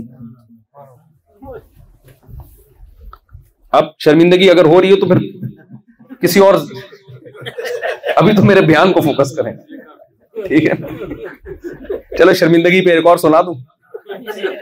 طائف میں نا, طائف یہ جو سعودی عرب کا ہے نا طائف, یہ میں بتا رہا ہوں کہ صحت میں جتنی قدیمی طرز زندگی ہوگی اتنا آپ کی صحت کیا ہوگی, اچھی ہوگی. تو یہ میں سمجھانا یہ چاہ رہا ہوں کہ اسی طرح میرے بھائی جو فطرت ہے نا, جس پہ اللہ ہمیں چلانا چاہ رہے ہیں, جس سے ہم جدید اس زندگی کی وجہ سے اس فطرت سے دور ہو گئے ہیں, تو ہماری روحانی زندگی بھی اسٹرانگ اور سکون اور مینٹلی بھی ہم اسٹرانگ اسی وقت ہوں گے جب اسی فطرت پہ چلیں جو صدیوں پہلے آدم علیہ السلام کو اللہ نے جو فطرت دی تھی, جو راستہ دیا تھا موسیٰ علیہ السلام کو, داؤد علیہ السلام کو, سلیمان علیہ السلام کو, محمد صلی اللہ علیہ وسلم کو, جو اللہ نے راستہ بتایا قرآن میں اور حدیثوں میں جو راستہ ہے, اسی پہ چلیں گے تو سکون ملے گا آپ کو. ادروائز سکون کے علاوہ آپ کو سب کچھ مل جائے گا, سکون نہیں ملے گا آپ کو. دولت ملے گی, پیسہ ملے گا, ہو سکتا ہے صحت بھی مل جائے, سکون نہیں ملے گا, کیونکہ نیچر میں ہی سکون ہے میرے بھائی. اور نیچر سائنسی ترقی سے چینج نہیں ہوتی. تو میں وہ آگے واقعہ تو سنا دیتا ہوں. وہ طائف میں نا ہمارے استاذ تھے, وہ طائف جو مکہ مکرمہ کے قریبی شہر ہے نا سعودی عرب میں, وہاں کے قاضی ہیں, سعودی عرب کے جج ہیں, بوڑھے جج تھے. تو ہمارے استاذ نے ان سے پوچھا کہ حضرت آپ اتنے سالوں سے کیسز نمٹا رہے ہیں, تو کوئی بڑا ہی انوکھا واقعہ آپ کی زندگی میں آیا ہو تو بتائیے. اس کا ایکو اگر ختم کر دیں تو بہت اچھا ہوگا. کوئی انوکھا واقعہ آپ کی زندگی میں آیا ہو تو بتائیے. انہوں نے پھر بتایا, میری زندگی میں ایک عجیب واقعہ آیا کہ چار عورتیں آئیں, جوان عورتیں, انہوں نے کیس کیا اپنے ہسبینڈ کے خلاف کہ ہمارا ہسبینڈ ہمارے قریب بہت زیادہ آتے ہیں, جس کی وجہ سے ہمیں ٹینشن ہونے لگی ہے. یعنی میاں بیوی کا جو ریلیشن ہوتا ہے نا, وہ ہم سے اتنا زیادہ قائم کرتے ہیں کہ اب ہمارے بس میں, ہماری برداشت سے باہر ہے. پابندی لگائی جائے اس کو. چار بیگمات ہیں اور میاں صاحب نے چاروں کو اتنی ٹینشن دی ہوئی ہے کہ وہ بیویاں عدالت پہنچ گئیں, برقعے میں پردے والی عورتیں تھیں, وہ عدالت میں پہنچ گئیں کہ بھائی اس کو بولو کہ اب یعنی نہیں آئے یہ. تو وہ قاضی صاحب کہتے ہیں, میں حیران ہوا یار, کون ٹارزن کی اولاد ہے جو جس نے چار بیویوں کو اتنی ٹینشن دی ہوئی ہے, تو کون ہے بھائی یہ ٹارزن؟ خیر کہتے ہیں, اب کیس چونکہ آیا تھا, رپورٹ آئی تھی, تو میں نے بلوا لیا اس کو. کہہ رہے میرا خیال یہ تھا کوئی ہوگا, اسپیڈ بریکر بنے ہوئے ہوں گے بڑے بڑے. یہ تو میں اپنا تبصرہ کر رہا ہوں, نہیں جو باڈی بلڈروں کے ہوتے ہیں اوٹ پٹانگ قسم کے, ایسے ایسے کر کے جو آ رہے ہوتے ہیں مسلز, تو وہ کوئی اس ٹائپ کا کوئی ہوگا, بڑا پاورفل آدمی. جب میں دیکھا تو وہ ایک بابا ہے, لاٹھی ہاتھ میں اور کمر اس کی جھکی ہوئی, وہ آ رہا ہے کورٹ میں. کہہ رہے میں نے کہا یار اس بزرگ کو دیکھو اور اس کے کام دیکھو. کہہ رہے ہیں میں نے کہا کہ بھائی کیس تو بعد میں ہوگا, میں بزرگ کو سائٹ پہ لے گیا. میں نے بولا کھاتا واتا کیا ہے, تو پہلے یہ بتا کھاتا کیا ہے, پہلے اس کے علوم سے فائدہ اٹھایا جائے, کیس تو ہوتا رہے گا. اس بزرگ نے یہ بولا کہ میں صرف کھجور کھاتا ہوں, زیتون کا تیل ہے, اونٹنی کا دودھ ہے, بس اس تین چیزوں پہ زندگی گزر رہی ہے. تو اگر وہ ٹیکنالوجی اور ڈاکٹروں کے مشورے سے چل رہا ہوتا ہے, ایکچولی ایک متوازن غذا کے لیے یہ بھی چاہیے تو یہ بھی چاہیے تو یہ بھی چاہیے, تو یہ حالات ہوتے. بھائی جدید خوراکیں کھا رہا تھا یا قدیم خوراکیں؟ اب وہ بزرگ کہتے ہیں کہ بھائی وہ تو ایک ہزار سال پہلے موسیٰ علیہ السلام بھی چونکہ کھجور کھاتے تھے, اب تو سائنس نے دو سوری تین چار ہزار سال پہلے موسیٰ علیہ السلام بھی چونکہ کھجور کھاتے تھے, تو اب تو سائنس نے اتنی ترقی کی, اب میں پیزا کھاؤں گا, اب میں کھجور نہیں کھاؤں گا. یا اب وہ جو زیتون کا تیل ہے وہ تو قرآن میں بھی اس کا تذکرہ ہے, موسیٰ علیہ السلام تین چار ہزار سال پہلے موسیٰ کلیم اللہ نے بھی زیتون کا اس میں بھی اس وقت زیتون کھایا جاتا تھا, تو اب چونکہ سائنس نے اتنی ترقی کی ہے اب میں ڈاکٹروں کا تجویز کردہ آئل جو فلاں کمپنی نے بنایا ہے وہ میں کھاؤں گا, اور اونٹنی کا دودھ یہ ہو یہ پرانے زمانے کی پرانی باتیں, میں پیوں گا ڈبے کا دودھ جو ریکمینڈ کیا ہے مجھے سعودی عرب کے فلاں ڈاکٹر نے. تو آپ بتاتے یہ آپ بتائیں اگر وہ یہ کر رہے ہوتے تو یہ رپورٹیں ہوتی؟ ارے بھائی بول لو نا یار, یہ رپورٹیں ہوتی. یہ رپورٹیں اس لیے نہیں تھیں کہ انہوں نے بولا خوراک میں نیچر کو فالو کرنا ہے, جدت کو فالو نہیں کرنا. جدت ڈبہ ہے اور نیچر بھینس اور گائے کا تازہ دودھ ہے. جدت ڈالڈا ہے, ڈالڈا کمپنی نہ کیس کر دے, ڈالڈا جو بھی کیس, جتنے بھی کوکنگ آئل آ رہے ہیں نا, نیچرل دیسی بول لینا بھائی کیا ہو گیا, دیسی گھی ہے. اگر آپ دیسی گھی کھا کے بیٹھے ہوتے تو مجھے بار بار یہ بولنے کی ضرورت نہ پڑتی کہ بولیں, آپ خود آپ میں اتنا کرنٹ ہوتا کہ آپ بڑھ چڑھ کے بول رہے ہوتے. تو دیکھو میرا مقصد ان واقعات سے واقعات سنانا نہیں ہے, میرا مقصد یہ بتانا ہے کہ جیسے صحت کے معاملے میں نیچر سے انسان بغاوت کرے تو صحت مند نہیں رہ سکتا, تو جیسے مادی صحت میں اس طرح مینٹلی صحت جس کو ہم سکون اور اطمینان کہتے ہیں اس میں بھی اگر فطرت سے بغاوت کرو گے تو کبھی بھی سکون نہیں ملے گا. اب فرق کیا ہے مادی صحت میں اور روحانی اور مینٹلی صحت میں؟ فرق یہ ہے کہ مادی صحت کا تعین کرنے میں زیادہ ٹینشن نہیں ہوتی, پتہ چل جاتا ہے, اللہ نے خود ہی انسان کو بتا دیا ہے یہ کھاؤ یہ نہیں, ہمیشہ سے کھاتے آ رہے ہیں نا لوگ کیا کھانا ہے کیا نہیں کھانا. لیکن یہ جو صحت جو ہماری روحانی زندگی کے لیے اور مینٹلی ہیلتھ کے لیے ضرور ضروری ہے, یہ پیغمبروں کے بتائے بغیر خود سے انسان سمجھ نہیں سکتا, خود سے نہیں فیصلہ کر سکتا کہ صحیح کیا ہے غلط کیا ہے. اگر انسان کی عقل پہ ڈال دیا جائے نا تو قیامت تک یہی فیصلہ نہیں کر سکتا کہ زنا اچھی چیز ہے یا نکاح اچھی چیز ہے, اگر عقل پہ فیصلہ کر دیا جائے. اگر عقل پہ ڈال دیا جائے اس کو نہیں پتا چلے گا کہ ماں باپ گھر میں رکھنے کی چیز ہے یا اولڈ ہاؤس میں جمع کرانے کی چیز ہے. یہ ڈیبیٹ ہوگی اور یہ مسئلہ پینڈنگ میں چلا جائے گا. عقل نہیں فیصلہ کر سکتی کہ شراب بری چیز ہے یا اچھی چیز ہے. آپ دلائل کے انبار لگا دیں, ایک شخص کہے گا بری چیز ہے پی کے نشہ آتا ہے, دوسرا کہے گا یہی تو اچھائی ہے کہ پی کے نشہ آتا ہے, یہی تو اچھائی ہے نشہ آتا ہے آدمی غموں کو بھول جاتا ہے, تو جو چیز غم بھلا رہی ہے بری کیسے ہو سکتی ہے؟ آپ اس پہ ڈیبیٹ کر کے سمجھائیں کہ بھائی اگر نشہ دیکھو قتل ہو جاتے ہیں تو بھائی اتنا کہتے ہیں پھر لمٹ میں پیو زیادہ مت پیو, قانون سازی ہونی چاہیے. بیسیوں دلائل دیے جا سکتے ہیں شراب کو لیگل کرنے کے, اچھا قرار دینے کے. اگر انسانوں پہ ڈال دیا جائے, آج کل ہومو سیکشولیٹی کی پوری دنیا میں تحریکیں چل رہی ہیں نا, انیس سو نوے تک امریکہ میں اس کو نفسیاتی بیماری سمجھا جاتا تھا کہ دماغی بیماری ہے, یہ پاگل ہے وہ آدمی جو ان چیزوں میں پڑتا ہے. آج اس کو دنیا کیا کہہ رہی ہے, موٹیویٹ کر رہی ہے, جائز ہے بھائی. Many of us have those stubborn pounds that seem impossible to lose, no matter how good we eat or how hard we work out. My solution is PlushCare. PlushCare is a leading telehealth provider with doctors who are there for you day and night to partner with you in your weight loss journey. They can prescribe F D A-approved weight loss medications like Wegovy and Zepbound for those who qualify. Plus, they accept most insurance plans. To get started, visit plushcare.com slash weight loss. That's plushcare.com slash weight loss. Hey, it's Ryan Reynolds, and I'm here with Keith, co-star of my upcoming film, If, only in theaters May seventeenth. Do you want to tell people the big news? All right, I'll do it. Sign up now and you'll get unlimited for fifteen dollars a month and six months of Paramount Plus Essential Plan on us. Mint Mobile dot com slash switch. Upfront payment of forty-five dollars equivalent to fifteen dollars per month. Unlimited over forty gigabytes per month. Face lower speeds. Videos at four eighty p. Active Mint customers by five thirty-one twenty-four get six months of Paramount Plus Essential Plan. Auto renews after six months. Offer ends May thirty-first, twenty twenty-four. Separate Paramount Plus registration required. Terms and conditions apply if rated P G. So... عقل نہیں فیصلہ کر سکتی ہر چیز میں, نہیں کچھ چیزوں میں تو کر سکتی ہے, ہر چیز میں عقل فیصلہ نہیں کر سکتی. تو اللہ نے انسانوں کو انسانوں کی عقل پہ نہیں چھوڑا ہے, اللہ نے پیغمبروں کو دنیا میں بھیجا ہے جو ان کو یہ بتائیں گے یہ نیچرل ہے اور یہ نیچرل نہیں ہے, یہ فطرت ہے یہ غیر فطری ہے, تاکہ لوگ اپنی عقل کا غلط استعمال کر کے, کیونکہ انسان جب عقل استعمال کرتا ہے اس میں بعض دفعہ اس کی خواہشات کا غلبہ ہوتا ہے, خواہشات اس کو غلط رخ پہ لے کے جا رہی ہوتی ہیں.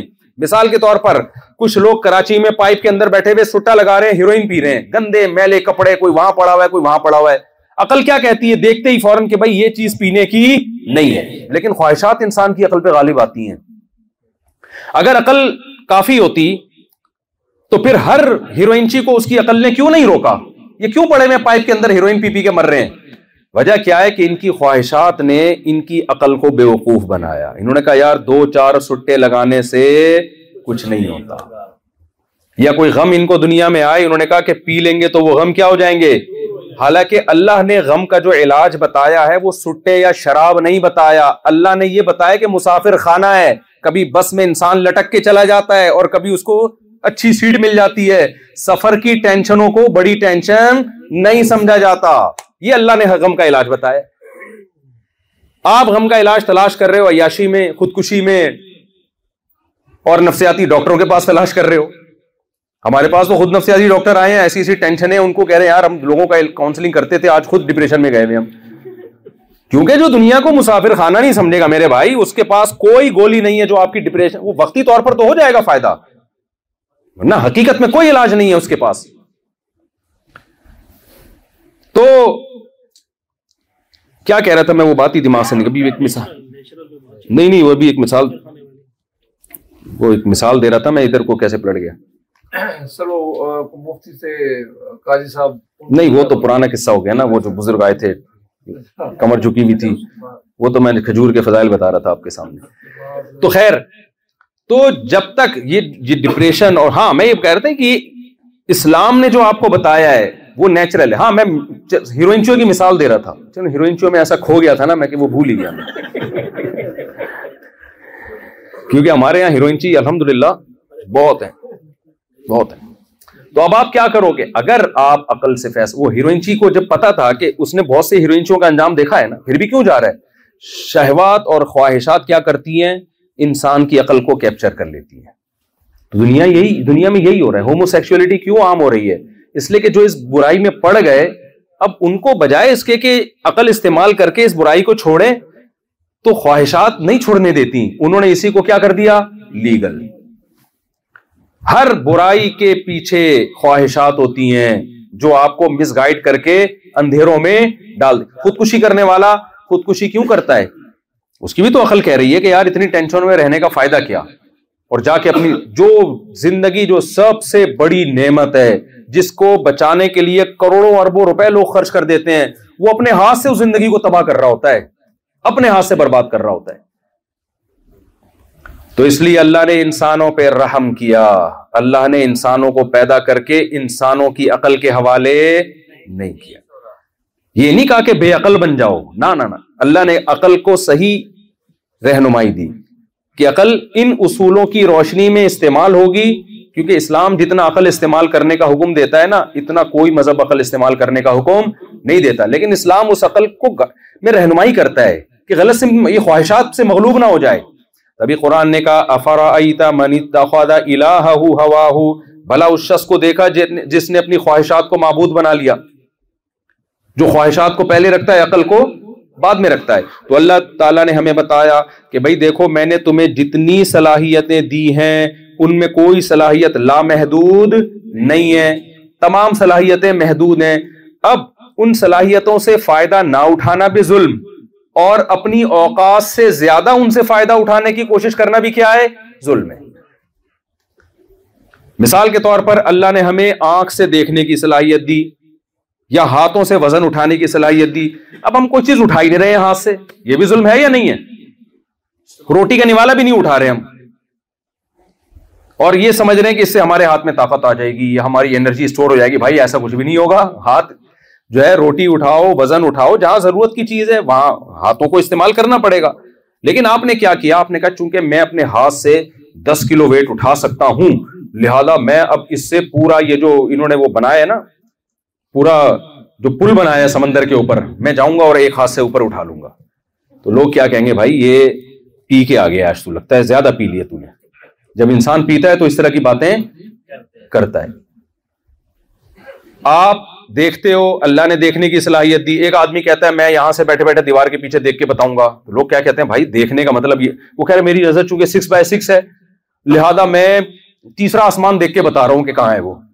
تو لوگ کیا کہیں گے بھائی سکس بائی سکس کا مطلب بھی کیا ہے, محدود ہے, اتنی نہیں ہو سکتی کہ آپ ایک لمٹ کو کراس کر جاؤ. تو مجھے ایک بات بتاؤ, جب سار, ساری صلاحیتیں محدود ہیں, لوگوں کا کھانے میں مقابلہ ہوتا ہے, یہ اتنی روٹیاں کھا گیا وہ اتنی روٹیاں کھا گیا, تو جتنی بھی کھا جائے ایک ٹائم پہ آ کے اس کو بس کرنا پڑے گا کہ نہیں کرنا پڑے گا, کیونکہ آپ کے میدے میں اسپیس محدود ہے یا لامحدود ہے یا محدود ہے, تو محدود ہے.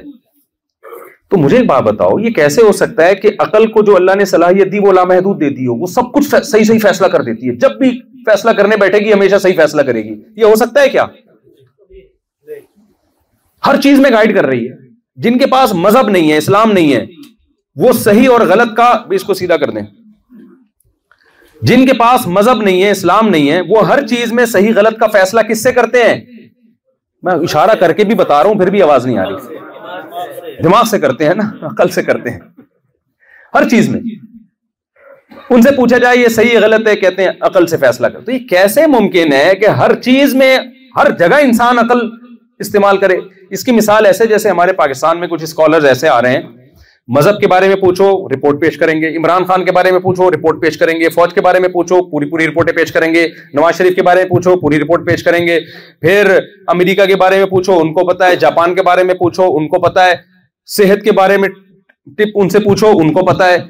تو آدمی کیا کہتا ہے, ابے یہ کیا تو ماں کے پیٹ سے کوئی بڑا عالم بن کے پیدا ہوا تھا؟ پاکستان میں ہر آدمی کو سب کچھ پتا ہے یا نہیں پتا؟ مجھے بتاؤ آپ. کبھی کوئی یہ نہیں کہے گا کہ یہ میرے میرا شعبہ نہیں ہے, اس کے بارے میں مجھے نہیں پتا. ہر آدمی کو دنیا کی ہر چیز پتا ہے پاکستان میں. تو اصول یہ ہے کہ جس شخص کو سب کچھ پتا ہے نا, یہ اس کی علامت ہے اس کو کچھ بھی نہیں پتا. آپ دیکھ لو نا, کوئی حکیم ہوگا تو کینسر کا بھی پتا ہے اس کو, بلڈ پریشر کا بھی پتا ہے اس کو, گردوں کی پتھری کا بھی اس کو پتا ہے, گھٹنوں کا بھی اس کو پتا ہے, سر پہ بال کیسے اگیں گے اس کو بھی. کوئی ڈاکٹر ہوگا تو وہ بھی ساری چیزوں کا اس کو سب کچھ پتا ہے. ایک یوٹیوب پہ بڑے مشہور ڈاکٹر ہیں, ان کو سب چیزوں کے بارے میں رپورٹ ہے نا. میں بڑا انسپائر تھا ان سے, بڑا سنتا تھا. میں نے کہا یار اس بندے کی ریسرچ. تو میں نے ایک ڈاکٹر ان سے بھی بڑے ان سے رابطہ کیے, انہوں نے کہا بھائی اس کو کسی چیز کا بھی کچھ بھی پتا نہیں ہے, اس لیے کہ جس کو سب کچھ پتا ہے نا, اتنی عمر انسان کی نہیں ہے کہ وہ ہر شعبے میں اسپیشلسٹ بن جائے. کسی چیز میں اسپیشلائزیشن ہوتی ہے تو دوسری چیزوں میں نقص اور کمی پیدا ہو جاتی ہے. ہمارے یہاں دیکھیں جو ڈاکٹر ہے وہ قرآن کی تفسیر لکھ رہا ہے بیٹھ کے. ابے بھائی تیرا شعبہ میڈیکل سائنس ہے, قرآن کی تفسیر لکھنے کے لیے تو بہت گہرا علم چاہیے. اور جو مفسر ہے, جو عالم مفتی ہے, وہ لوگوں کو صحت کے ٹوٹکے بتا رہا ہوگا بیٹھ کے. مجھ سے اکثر لوگ جب کووڈ نائنٹین آیا نا تو پوچھا کرتے تھے مفتی صاحب یہ کورونا جو ہے یہ یہ اوریجنل ہے یا نہیں ہے؟ تو میں کہتا تھا میری فیلڈ کووڈ نائنٹین یا کورونا نہیں ہے. وہ کہتے تھے مفتی صاحب ایک بہت بڑے بزرگ ہیں, عالم ہیں, انہوں نے کہا ہے کہ سب ڈرامہ ہے. تو میں کہتا تھا میرے بھائی کورونا یہ بیماری ہے, یہ فیلڈ مفتیوں کی نہیں ہے, یہ فیلڈ کس کی ہے؟ ڈاکٹروں کی ہے. ساری دنیا کے سارے ڈاکٹر کہہ رہے ہیں کہ ڈرامہ نہیں ہے یہ. بے شک وہ وائرس کسی نے بنایا ہو نہیں بنایا ایک الگ ٹاپک ہے, لیکن وائرس ہے, بیمار ڈاکٹر مر رہے ہیں, کہہ رہے نہیں فلاں مفتی صاحب کہہ رہے ہیں. تو میں نے کہا پھر طلاق کا مسئلہ ڈاکٹروں سے پوچھا کرو, طلاق کے مسائل جا کے کاغا خان کے اسپیشلسٹ کے پاس جاؤ کہ میں نے بیوی کو یہ الفاظ بولے طلاق ہو گئے کہ نہیں ہو گئے. ڈاکٹر کہہ گیا تیرا دماغ خراب ہو گیا, مجھ سے پوچھے گردے میں پتری ہو گئی کہ نہیں ہو گئی ہے. تو بالکل یہی ایسے جیسے گردے کے بارے میں آپ مفتیوں سے پوچھ رہے ہو, اور مفتیوں کے بارے میں آپ کس سے پوچھ رہے ہو؟ ڈاکٹروں سے. تو یہ پاکستان میں ہے کہ الحمدللہ ہر شخص ہر فیلڈ میں کیا ہے؟ اسپیشلسٹ ہے. اس کے بغیر منجن بکتا نہیں ہے مارکیٹ میں. تو میں آپ سے یہ عرض کر رہا ہوں, بس یہ بات کو جلدی سے سمیٹ کے ختم کرتا ہوں کہ دیکھو عقل اتنی پاورفل نہیں ہے کہ سب کچھ آپ کو کون بتائے گا؟ عقل بتائے گی. تو آپ کو کہیں نہ کہیں ایک اسلام نے احسان ہم پر کیا کیا ہے, نہ تو یہ کہا کہ عقل استعمال نہ کرو, کیونکہ دنیا میں جو مذہبی لوگ ہوتے ہیں اکثر عقل لیس ہوتے ہیں. وہ جتنے بھی مذاہب آپ دیکھ لو وہ عقل کا بالکل استعمال نہیں کرتے. قرآن نے کیا کہا کہ تم ان پتھروں کے بنے ہوئے بتوں کے سامنے جھکتے ہو, افلا تعقلون, عقل سے کام کیوں نہیں لیتے؟ اگر قرآن ہمیں عقل استعمال کرنے سے روکتا تو بار بار یہ کہتا افلا تعقلون, عقل سے کام کیوں نہیں لیتے؟ اس کا مطلب قرآن عقل سے کام لینے کا حکم دے رہا ہے کہ جن پتھروں کو اپنے ہاتھ سے بناتے ہو تم ان کے خالق ہو، ان کو کریٹر کیسے مان رہے ہو تم؟ ان کے سامنے جھک کیسے رہے ہو تم؟ پھر قرآن جگہ جگہ ہمیں حکم دیتا ہے کہ اگر میں نے اس کائنات کو بے مقصد بنایا ہے، تمہیں موت کے بعد دوبارہ زندگی نہیں دینی، اس کا مطلب جرم کرنے والے اور نیکی کرنے والے سب کیا ہیں؟ برابر ہیں. تو تمہیں کیا ہو گیا؟ کیسی بے عقلی کی باتیں کر رہے ہو؟ ام نجعل المتقین کالفجار، جو نیک لوگ ہیں برے لوگ ہیں میں مار کے مٹی کر کے ختم کر دوں گا؟ تو یہ تو میرے اوپر الزام ہے. دیکھو دنیا کی کوئی گورنمنٹ ایسی نہیں ہے جو لا پہ چلنے والے اور لا کو توڑنے والے دونوں کے ساتھ سیم سلوک کرے. ہے کوئی دنیا کی ایسی گورنمنٹ کہ بھائی جو بھی بس جو مرضی کرنا ہے کرو، انجام سب کا سیم ہوگا؟ نہ نہ نہ، جرم کی حیثیت سے سزائیں بڑھتی چلی جاتی ہے. تو اللہ کہہ رہا ہے کہ جب دنیا کی گورنمنٹ یہ کام نہیں کرتی، میں نے اگر مار کے مٹی کر کے ختم کرنا تھا، دوبارہ زندگی دے کے حساب و کتاب نہیں لینا، تو اس دنیا میں تو ہزاروں انسانوں کے قتل کرنے والے بھی ہوتے ہیں اور ہزاروں انسانوں کی جانیں بچانے والے بھی ہوتے ہیں. اس دنیا میں ایسے بھی ہیں جنہوں نے اپنے محسنین ماں باپ کو گلا گھونٹ کے جان سے مار دیا تھوڑی سی وراثت کی خاطر، اور ایسے بھی ہیں جو بوڑھے ماں باپ کے قدموں میں ہمیشہ جنت تلاش کرتے رہے. دنیا تھوڑی ان کو صلہ دیتی ہے، کوئی دیتی ہے دنیا ان کو صلہ؟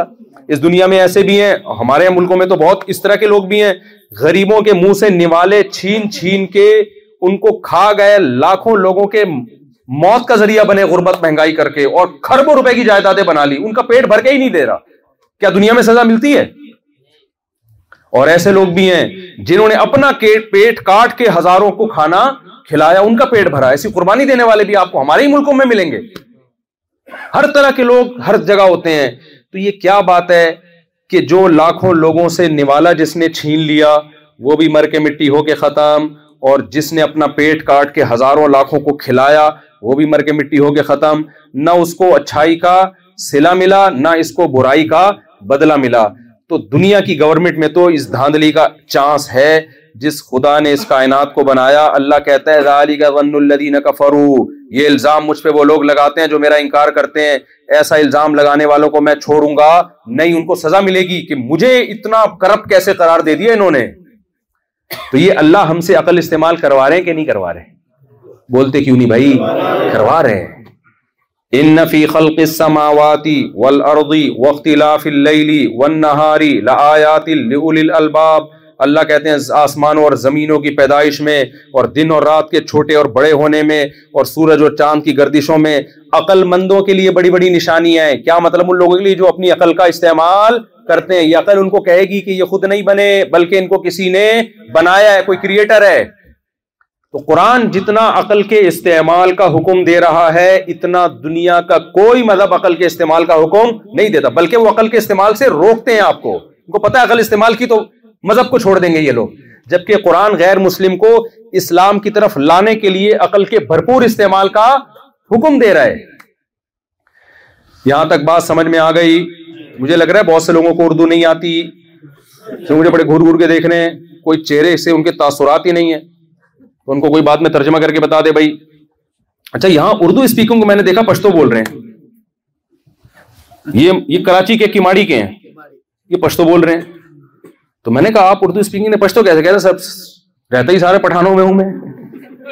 ہے بھائی، کہہ رہا میں تو سارے پشتو والوں میں ہی رہ رہا ہوں. کمال ہو گیا. تو جتنے اسلام کے علاوہ مذاہب ہیں نا، وہ آپ کو کہتے ہیں عقل استعمال نہ کرو. حتیٰ کہ جو ملحد اور ایتھیسٹ ہے نا، میں قسم اٹھا کے بولتا ہوں وہ بھی عقل استعمال نہیں کرنے دیتا آپ کو.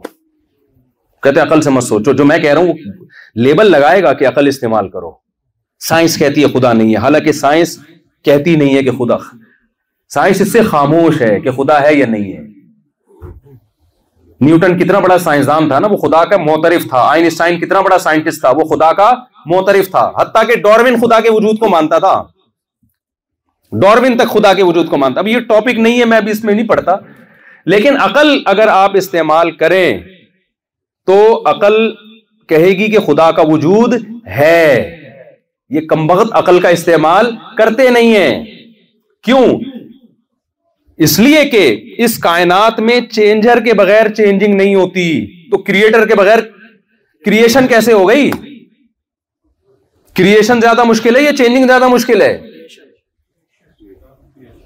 یہ تو سائنس کا اصول ہے بھائی, اور مشاہدے پر مبنی ہے. سائنسدانوں نے نہ بھی کہا ہوتا ہے تو ہمیں نظر آ رہا ہے. بعض چیزیں تو ایسی سائنسی تھیوری ہوتی ہے, نیوٹن نے اگر یہ نہ کہا ہوتا کہ سیب اوپر سے نیچے آتا ہے تو ہم کیا یہ کہتے کہ نیچے سے اوپر جاتا ہے؟ بولتے کیوں نہیں یار, ایک تو آپ لوگ بہت, جاپان کے لوگ ٹھنڈے میٹھے بہت ہیں نا, ٹھنڈے میٹھے بہت ہیں. یہاں آپ کو بھی ٹھنڈ پہ گئی ہے, آپ لوگوں میں بھی آ کے یہاں بہت ٹھنڈ, نہ لڑتے ہو نہ گالیاں دیتے ہو, پتہ نہیں کیا ہو گیا آپ لوگوں کے یہاں. ابھی تک کوئی گالی نہیں سنی میں نے. اس دن ان کا پٹا ہو رہا تھا ارشاد بھائی کا, تو یہ گالی اسکپ کر گئے, حالانکہ مجھے پتا تھا بہت زور کی گالی آ رہی ہے ان کو, فون پہ پٹا ہو رہا تھا, لیکن جاپان کے تقدس میں گالی کیا کر گئے اسکپ. ورنہ یہ پشاور میں ہوتے بنتی تھی, یہاں پہ بیچ میں ایک بنتی تھی, کراچی میں, پشاور میں ہوتے, پنجاب میں ہوتے, پنجاب میں ہوتے تو تین بنتی. تو بہت ٹھنڈے میٹھے ہو گئے آپ لوگ. تو اچھا ہے, ایسا ہی ایسا ہی ہونا چاہیے بھائی, کیونکہ میں برائی میں نہیں کہہ رہا. تو چینجر کے بغیر چینجنگ نہیں ہو سکتی. تو کریشن کا عمل تو بھائی چینجنگ سے بڑا عمل ہے, وہ کریٹر کے بغیر کیسے ہو گیا؟ اور وہ فضول قسم کا اشکال کہ جب اس کائنات کو کسی نے بنایا تو بنانے والے کو کس نے بنایا؟ بھائی وہ ہمیشہ سے ہے. ہم مادی چیزوں کے بارے میں تو بحث کر سکتے ہیں جو بنی ہوئی ہیں, ان کے تو ہم نے دیکھا ہے کہ ان میں چینجنگ چینجر کے بغیر نہیں ہو سکتی. کریٹر کوئی مادی مادی چیز تھوڑی ہے, اس کا تو وہ ہماری عقل سے کیا ہے, بالا تر ہے. تو خیر, تو اسلام آپ کو کیا حکم دیتا ہے؟ جگہ جگہ عقل کو استعمال کرو, لیکن اسلام نے بھی بتایا کہ عقل ہے محدود, لامحدود چیزوں میں تمہیں گائیڈ نہیں. ہر چیز تمہاری کھوپڑی نہیں, کچھ میں بتاؤں گا تمہیں, کیونکہ میں تم سے زیادہ جاننے والا ہوں, میرا علم تم سے زیادہ ہے, میری صلاحیت لامحدود ہے. اس لیے اللہ کہتا ہے اگر انسانوں پہ چھوڑ دیتا نا کہ اچھے برے کا بھی ہر چیز میں خود سے فیصلہ کرو, تو وہی ہوتا جو ہو, ہو رہا ہے.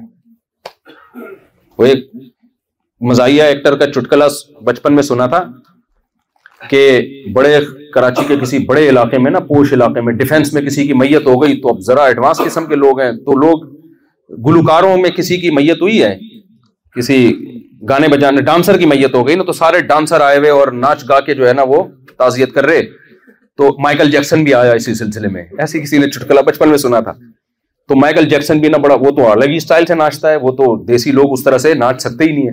تو مائیکل جیکسن ناچ ناچ کے پوچھتا ہے بھائی کیا ہوا تھا, یہ کیسے مر گیا؟ تو اس نے کہا تو وہی ہوا تھا جو تجھے ہو رہا ہے. اپنی جگہ ٹک کے کھڑا ہوا نہیں تھا, ہل رہا تھا, کڑائی میں گر گیا. وہی ہوا تھا جو کسے ہو رہا ہے, تجھے ہو رہا ہے. زیادہ ہل گیا تھا جو مرحوم ہے نا, اس کی بات تو کڑائی میں گر گیا تھا, مر گیا. اس لیے آرام سے بیٹھ جا, ورنہ یہ پاکستان ہے, یہاں ناچنا آسان کام, کڑائی میں گر جاتے ہیں لوگ ناچ کے. وہاں تو پورا ایک اسٹیج سجایا جاتا ہے نا امریکہ میں, کوئی گرے نہیں, کوئی یہ نہ ہو. ہمارا کیا بھروسہ ہے بھائی. تو تو میں وہ پتہ نہیں کس پہ چٹکلا سنایا میں نے. خیر, تو عقل کیا کرے گی بھائی؟ ایک حد تک آپ کو, جب آپ عقل کا اپنی اوقات سے زیادہ استعمال کرنا شروع کر دو گے, ہاں تو وہی ہوگا جو سوسائٹی میں ہو رہا ہے. ہومو سیکشولیٹی کو لوگ کیا کریں گے؟ لیگل, جو جانور بھی جو کام نہیں کرتے.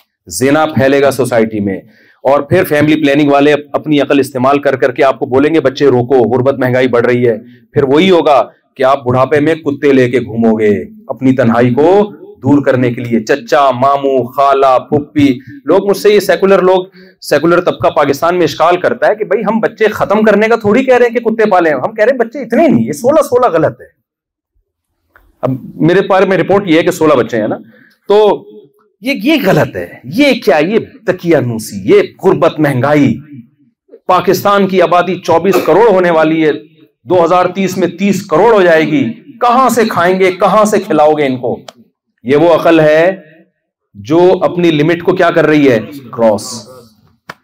اور کم بہت استعمال بھی صحیح نہیں ہو رہی. کسی بھی علاقے میں جب یہ کہا جاتا ہے نا آبادی زیادہ ہے, دیکھو کسی گھر میں, کسی ہال میں افراد زیادہ ہے, کیا مطلب؟ ہال کی لمبائی پہلے آپ نے کی ہوئی ہو, چوڑائی آپ کے پاس ہو, وہ کیلکولیشن ہو, پھر آپ بولو کہ اس میں افراد, ایک بڑے ہال میں سو افراد کم ہیں, ایک چھوٹے کمرے میں پچاس افراد بھی زیادہ ہیں.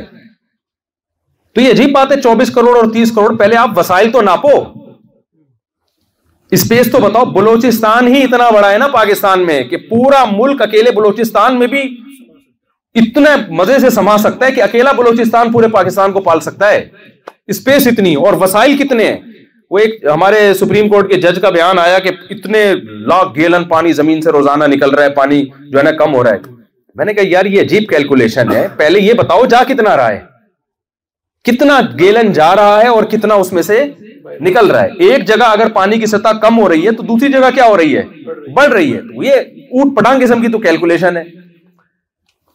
تو جب عقل اللہ کی مرضی کے خلاف استعمال ہوتی ہے نا, قرآن نے کیا نسل روکنے کا حکم, غربت مہنگائی کے خوف سے ہمیں نسل روکنے سے قرآن نے منع کیا. قرآن نے کہا نحن نرزقکم, یہ کیلکولیشن میری ہے. قدر فیہا قواتہا, زمین بنانے سے پہلے میں نے قدرہ کا مطلب مینجمنٹ کر چکا ہوں کہ کتنے انسان دنیا میں آ سکتے ہیں, کتنی اسپیڈ سے آبادی بڑھے گی. قدر کہتے ہیں مینجمنٹ کو عربی میں. یہ ساری مینجمنٹ کیلکولیشن اللہ پہلے سے ایسے, دیکھو جو خود بخود کہتے ہیں نا پیدا ہو گیا, وہ تو ڈرتے رہیں گے. جو کہہ رہے ہیں خود نہیں ہو رہا, بھائی اللہ کا ایک نظام ہے اور پوری کیلکولیشن پہلے سے طے شدہ ہے. اللہ کو پتا تھا ایک دن زمین میں پیٹرول بھی دریافت ہوگا, ڈیزل بھی. اگر ہم تین سو سال پہلے آبادی کی گروتھ کو اور اس ریشو کو دیکھیں تو آج انسان کو قحط سے ہلاک ہو کے ختم ہو جانا چاہیے تھا, کیونکہ گدھے گھوڑوں پہ سفر ہوتا. تو اللہ کے علم میں پہلے سے ہے کہ جب آبادی بڑھے گی تو زمین بھی کھدے گی اور زمین سے ڈیزل پیٹرول کے کنویں نکلیں گے. پھر جب پیٹرول ختم ہونا شروع ہوگا تو سولر پلیٹیں ایجاد ہو جائیں گی. تو سب کچھ اللہ کو پتا ہے, یہ کیسے آپ پہلے سے فیصلہ کر سکتے ہو. تو عقل غلط استعمال کی تو آج اس کے اثرات اس سوسائٹی میں دیکھ لو. آپ اتنے اچھے ہو کے بھی بڑھاپا کیسے گزر رہا ہے, جب انسان کو افراد چاہیے. اصل میں تو آپ کو جوانی میں بندے نہیں چاہیے, اصل میں چاہیے بڑھاپے میں. تو ہمارے غریب ملکوں کا جو بوڑھا آدمی ہے, خدا کی قسم وہ زیادہ مزے کی زندگی گزار رہا ہوتا ہے, اور پڑھے لکھے علاقوں کا جو بوڑھا آدمی ہے اس کی زندگی ایسی کی تیسی ہو چکی ہوتی ہے اس کی زندگی کی. کیوں؟ اس نے اپنی عقل کو اللہ کی عقل سے آگے بڑھانے کی کوشش کی ہے. میں جو شادیوں شادیوں کی رٹ لگا رہا ہوں نا, وجہ کیا ہے؟ غیر مسلم اور ہمارا جو مسلمانوں میں سیکولر طبقہ ہے وہ اسلام کی دعوت سے ایک سو اسی ڈگری پر ہے. وہ کہتا ہے دیر سے نکاح کرو, بچے بھی کتنے, ایک یا دو. اور جو اور آگے لبرلزم میں گئے ہوئے ہیں, سیکولرزم میں گئے ہیں, وہ کہتے ہیں کرو ہی نہیں شادی, ٹینشن ہے. اسلام بالکل اس کے کیا ہے, بالکل اپوزٹ. کیونکہ اسلام اس بیس ہی کو غلط قرار دیتا ہے کہ اس سے غربت بڑھے گی, مہنگائی بڑھے گی اور تمہاری ٹینشنیں بڑھے گی. اسلام کیونکہ دین فطرت ہے, اسلام نے کیا کہا, جعل لکم من انفسکم ازواجا لتسکنوا الیہا. اللہ نے مرد کی جنس عورت پیدا کی تاکہ دونوں کے ملاپ سے اس کو سکون حاصل ہو. تو اللہ نے بتا دیا عورت ٹینشن کا ذریعہ نہیں ہے بلکہ سکون کا ذریعہ ہے. تو مرد مرد بنتا ہے بالغ ہونے کے بعد, عورت عورت بنتی ہے بالغ ہونے کے بعد. تو مرد کو سکون کے لیے عورت بلوغت کے بعد چاہیے, پچاس سال میں اس تکلف کی ضرورت نہیں ہے. تو دین فطرت ہے, اس لیے کہا بالغ ہوتے ہی شادی کر دو اس کی. اور بتایا کہ غیر مسلم کہیں گے یہ ٹینشن ہے. اللہ کیا کہہ رہا ہے, ٹینشن نہیں ہے, لِتَسْكُنُوا إِلَيْهَا, تاکہ تمہیں بیوی سے کیا ملے, سکون. آپ دنیا میں دیکھ لو, شادیوں والے خودکشیاں کم کرتے ہیں اور وداؤٹ میرج رہنے والی قوموں میں خودکشیوں کا ریشو زیادہ ہے, حالانکہ وہ تو ٹینشن فری زندگی گزار رہے ہیں. عقل تو کہے گی کہ یار ایک شادی ہوگی تو ایک سالہ بھی ہوگا, فل ٹینشن, سسر بھی ہوگا فل ٹینشن, اور ساس ٹینشن کا دوسرا نام ہے. آپ ڈکشنری میں دیکھیں تو ٹینشن از اکول ٹو, یا آگے ترجمے میں ساس لکھا ہوا ہوگا. عقل تو یہ جو وہ عقل جو اللہ رسول کی تعلیمات کے خلاف جو جو جو ہے نا وہ زیادہ فری ہونے کی کوشش کر رہی ہے, اپنی اوقات سے باہر نکل رہی ہے, وہ عقل تو یہی کہتی ہے. لیکن حقیقت یہ ہے کہ جن قوموں میں زیادہ نکاح کا رواج, بروقت شادیوں کا رواج, خدا کی قسم وہ خوش ہیں, وہ غربت مہنگائی میں بھی خوش ہیں. کیوں؟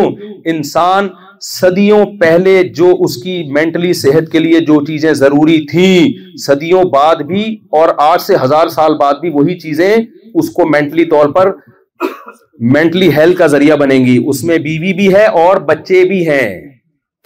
میں جاپان کب سے گھوم رہا ہوں, تین چار دن ہو گئے مجھے گھومتے ہوئے.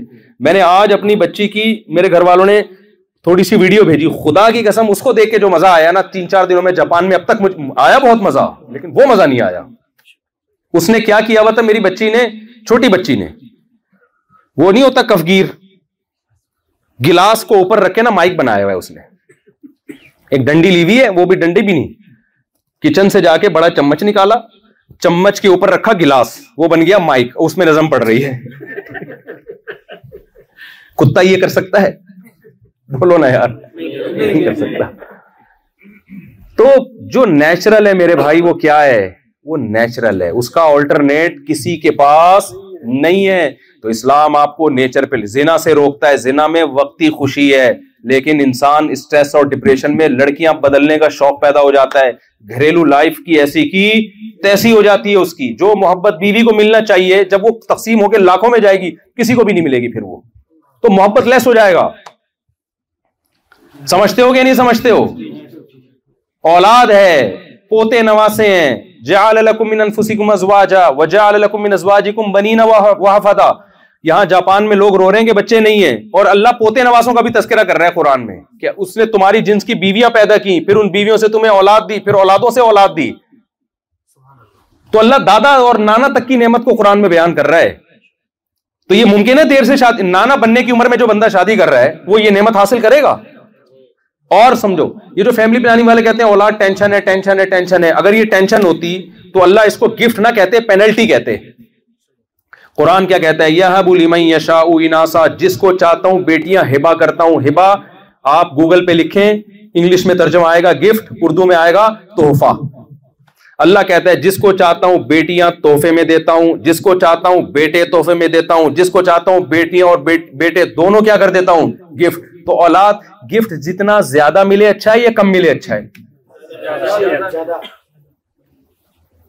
لوگ ایک بات مجھ سے کہتے ہیں کہ یہ کیا بچے پیدا کرتے چلے جاؤ, بچے پیدا کرتے چلے جاؤ. میں یہ بچوں بچوں پہ اس لیے کر رہا ہوں کہ ہمارا سیکولر طبقہ جو ہے نا, دیندار مذہبی جو مذہبی طبقہ ہے نا, وہ ہمارے سیکولر طبقے سے متاثر ہو گیا, اس میں متاثر ہو, اپنی زندگیوں کو اپنے ہاتھوں سے تباہ کر رہے ہیں, کیونکہ اس سے بہت ساری چیزیں جڑی ہوئی ہیں. جو شادی شدہ آدمی, بال بچوں والا آدمی, وہ شراب کے قریب جاتے ہوئے سو دفعہ سوچتا ہے, وہ زنا کے قریب جاتے ہوئے سو دفعہ سوچتا ہے. وہ چاہتا ہے میں نمازی بنوں تاکہ میرے بچے نمازی بنے, وہ چاہتا ہے میں دین پہ چلوں تاکہ میرے بچے دین پہ. اگر آپ نے نکاح میں تاخیر کی, آپ شراب بھی پی سکتے ہو, آپ زنا, آپ کو کچھ ہے ہی نہیں نا جس کی تربیت آپ نے کرنی ہے. آپ مربی نہیں ہو, خود کیسے اپنی تربیت کرو گے؟ پھر آپ تنہائی میں گرل فرینڈ ہی بناؤ گے پھر میرے بھائی, پھر زنا کی طرف ہی جاؤ گے. ان اخلاقی برائیوں سے بچنے کے لیے ضروری ہے اپنا خاندان ہونا چاہیے, اور بغیر خاندان کے رہنا نیچرل نہیں ہے. خاندان میں رہنا کیا ہے؟ یہ نیچرل ہے. آپ کے بھائی ہونے چاہیے, آپ کے بچوں کے بہن بھائی ہونے چاہیے. ایک آدھ بچہ پیدا کرو, بچوں کو بہن بھائیوں سے آپ محروم کرو گے. تو اب کیا ہے جو میں بات سمیٹ کے بس ختم کروں جلدی سے, کہ جب آپ نکاح کرتے ہیں آپ کے اولاد ملتی ہے, آپ کو زندگی میں کیا ملتا ہے؟ سکون. کچھ ٹینشنیں ہوتی ہیں, وہ تو ہر نعمت میں ہے. تو ایک صاحب مجھے کہنے لگے کہ یہ اتنے بچے بھیڑ بکریوں کی طرح پیدا, ان کی تربیت نہیں کرنی کیا؟ تو پہلے پلاننگ کرو. کیا کرو؟ پلاننگ. پلاننگ کرو کہ اتنے ہوں گے تاکہ میں اس کو, ایک کو ڈاکٹر بناؤں گا, ایک کو انجینئر بناؤں گا, ایک کو سائنسدان بناؤں گا, ایک کو یہ بناؤں گا, ایک کو. تو پہلے سے پلاننگ کرو کہ میں کتنے افورڈ کر سکتا ہوں. یہ بات سمجھ میں آ رہی ہے؟ یہ کیا کہ بغیر کسی پلاننگ کے, مجھے ایک بات بتاؤ, جو کام پلاننگ کے ساتھ ہوتا ہے وہ اچھا ہوتا ہے یا وداؤٹ پلاننگ ہوتا ہے وہ اچھا ہوتا ہے؟ پلاننگ والا. تو کہتے ہیں یہ کیا بات ہے کہ آپ لوگ مولانا لوگ بولتے ہو کہ فیملی پلاننگ مت کرو. بھائی ہم کہتے ہیں, یہ نہیں کہتے کہ نہیں پیدا کرو, پلاننگ کے ساتھ. ایک ہو گیا, اب اس کے اٹھارہ سال کے بعد دوسرا ہوگا. یہی ان کی پلاننگ فی الحال یہی چل رہی ہے, عجیب و غریب قسم کی پلاننگ. اور پھر تیسرا ہوگا ہی نہیں. وجہ اس کی یہ کہ پلاننگ, بھائی پلاننگ, آپ کی آمدن دیکھو. پلاننگ میں یہ ساری اصول بتائے جاتے ہیں. آپ اپنی انکم دیکھو, انکم آپ نے اتنی, آپ کے گھر کا فلیٹ کے افراد اسپیس اتنی, تو اس کے حساب سے اتنے افورڈ کر سکتے ہیں. بلکہ پاکستان میں تو کہا جاتا ہے ایک بھی نہ ہو, غربت مہنگا مرے گا آ کے. وہ وہ کسی کنٹینر میں نہ دب جائے کسی سیاسی جلسے کے. تو یہ بات بظاہر بڑا بہترین نعرہ ہے, یہ ہر کام پلاننگ سے ہوتا ہے, تو بچے وداؤٹ پلاننگ کیوں پیدا ہو. تو مجھ سے کہہ رہے تھے, میں نے کہا مجھے ایک بات بتاؤ, پلاننگ گفٹ لینے میں کوئی کرتا ہے کہ کتنا تحفہ لینا ہے میں نے, یا لینے کے بعد کرتا ہے؟ دیکھو ہدیہ آنا شروع ہوئے, مولوی صاحب بیٹھے ہوئے ہیں یا کوئی بھی بیٹھا ہوا ہے, گفٹ آ رہا ہے, یہاں سے آ رہا ہے, یہاں سے لفافہ. میں کہہ رہا ہوں میں ایک پلاننگ کے تحت پیسے لوں گا, میں لینی نہیں آیا کہ ایسا نہ ہو مجھے دینا شروع کر دیں. ہاں میں ایک مثال دے رہا ہوں, میرے کوئی بیان کے پیسے نہیں ہوتے. کوئی جیسے مجھے لوگ بلا رہے ہوتے ہیں نا, آپ کو ہم بیان کے لیے بلانے کے کتنے پیسے, ایک روپیہ بھی نہیں ہوتا. بلکہ میں نے کہا کہ ویزا لگ جائے تو میں اپنے خرچے پہ آؤں گا. تو مثال دے رہا ہوں کہ یہ مثال ہی غلط ہے, کوئی دوسری مثال دے دیتا ہوں. دولہا کو گفٹ دیا جاتا ہے نا لفافے, کسی کے ذہن میں آ سکتا ہے مفتی صاحب سمجھا رہے ہیں اصل میں کہنا کیا چاہ رہے ہیں, بدگمان ہو سکتا ہے. دولہا کی مثال دیتا ہوں, دولہا کی. اچھا ہمیں تو دولہا پہ بھی گفٹ نہیں ملے کیونکہ پکڑے جانے کا ڈر تھا ہمیں تو. ہماری تو جب شادی ہوتی ڈر تھا پکڑے پٹ نہ جائیں کئی سالوں سے. ہماری تو شادیاں بھی اس ٹائپ کی ہوئی ہیں یار, آپ خود اندازہ لگیں. آپ اس اسٹائل میں دوسری تیسری کر کے دیکھو, گفٹ تو کی بحث چھوڑو, آپ کہو گے بس اسی چڈی بنیان کے ساتھ میں کسی طرح سے گھر میں پہنچ جاؤں عزت کے ساتھ. تو دولہا کو گفٹ ملتے ہیں. اب دولہا بیٹھا ہوا ہے, ایک نے لفافے میں ہزار روپے لے کر آیا, دوسرا لفافے میں پانچ ہزار لے کر آیا. دولہا کہہ رہا ہے یار پلاننگ, ہر کام پلاننگ کے ساتھ اچھا ہوتا ہے. ایکچولی میں اتنے پیسے کہاں رکھوں گا, جیب میری اتنی بڑی ہے نہیں, اور اکاؤنٹ میں بھی جو ہے نا محدود اکاؤنٹ ہے, اس میں ایک لاکھ سے زیادہ نہیں ہوتا نا, ایزی پیسہ اکاؤنٹ ٹائپ کی چیزیں ہوتی ہیں, تو ایکچولی میں افورڈ نہیں کر سکتا. تو اسے کیا کہا جائے گا, اللہ کے بندے گفٹ لینے میں پلاننگ نہیں ہوتی. جب گفٹ تیرے پاس, گفٹ تو جتنا آئے اتنا اچھا, اس کے بعد خرچ کرنے میں پلاننگ ہوتی ہے, اس کو محفوظ کرنے میں پلاننگ ہوتی ہے. اللہ میاں نے کہا اولاد گفٹ ہے تو جتنا اللہ دے رہا ہے لے لو اولاد, پھر پلاننگ ضرور کرو کہ اس کو کھپانا کہاں ہے, اس کو چور بنانا ہے یا اس کو ڈاکٹر بنانا ہے, اس کو پڑھانا لکھانا ہے. پھر اگر پیسے نہیں ہے تو پھر پیسے کمانے کی بھی پلاننگ کرو. فلیٹ اگر چھوٹا ہے تو اولاد آ رہی ہے تو پلاننگ کرو بھائی یہی رہنا ہے, تھوڑا سا باہر شہر سے باہر چل کے بڑا گھر لے لو. میں سمجھا پا رہا ہوں اپنی بات؟ آپ کہیں پیسے نہیں ہے بڑے گھر کے, تو بھائی آبادی سے باہر جاؤ گے تو جس میں ایک شہر میں اتنا فلیٹ مل رہا ہے آپ کو, آبادی سے باہر بڑا گھر مل جائے گا. جب یہ جو ساری دنیا آباد ہوئی ہے, یہ تو اس لیے آباد ہوئی ہے نا کہ بچے بڑھتے چلے گئے, زیادہ تعداد ہو گئی, تو ابا نے کیا کیا شہر کا گھر بیچ کے ذرا کنارے پہ زیادہ بڑا گھر خرید لیا. تو ملک کو تو اس سے اور فائدہ ہے, آبادی پھیلے گی, ساری آبادی ایک ہی جگہ پہ ٹکے گی نہیں. تو پلاننگ گفٹ لینے کے بعد کی جاتی ہے بھائی, گفٹ لینے میں پلاننگ نہیں ہوتی. تو یہ وہ عقل ہے. تو اسلام دین فطرت ہے جو میں بیان لے کے چلا تھا. بس بات کو بس پانچ منٹ میں سمیٹ کے ختم کرتا ہوں. تو دیکھو ہر ہر چیز میں جو آرڈر اسلام دے رہا ہے نا, وہ ہے کیا, نیچر. سب سے پہلے اسلام کہتے ہیں خدا کی عبادت کرو, یہ نیچرل ہے. جو عبادت نہیں کرتے بے سکونی میں جاتے ہیں. تبھی تو آپ صدیوں پہلے بھی انسان کو دیکھو گے کہ اللہ اگر نہیں ملا تو پتھر کے سامنے جھکنا شروع کر دیا اس نے. یہ کیوں تھا؟ اس کی نیچر کی آواز تھی بھائی, کوئی خدا ہے جس کے سامنے میں نے جھک کے اپنی راز و نیاز کی باتیں کرنی ہے, اس کے ساتھ اپنا غم میں نے شیئر کرنا ہے. ان کو اوریجنل خدا نہیں ملا, پیغمبروں پیغمبروں کی تعلیمات نہیں پہنچی, تو کسی نے چوہے کو خدا بنا لیا, کسی نے بندر کو بنا لیا, کسی نے بدھ کو بنا لیا, کسی نے سورج کو بنا لیا, کسی نے چاند کو بنا لیا. یہ اس کی علامت تھی کہ انسان کو راز و نیاز کی باتیں کرنے کے لیے گاڈ چاہیے. سمجھ رہے ہو؟ نہیں ملے گا کہاں جائے گا. تبھی دنیا میں ایتھیس لوگ سب سے زیادہ خودکشی کرتے ہیں. اسلام نے آ کے بتا دیا بھائی یہ جھوٹے خدا ہیں, اوریجنل کون ہے, ایک ہے, اس کے علاوہ کسی اور کے سامنے سر بولو مت جھکانا. وہ سب کچھ کر سکتا ہے, باقی سب بنے ہوئے ہیں. لا تسجدوا للشمس ولا للقمر, نہ سورج کو سجدہ کرو نہ چاند کو.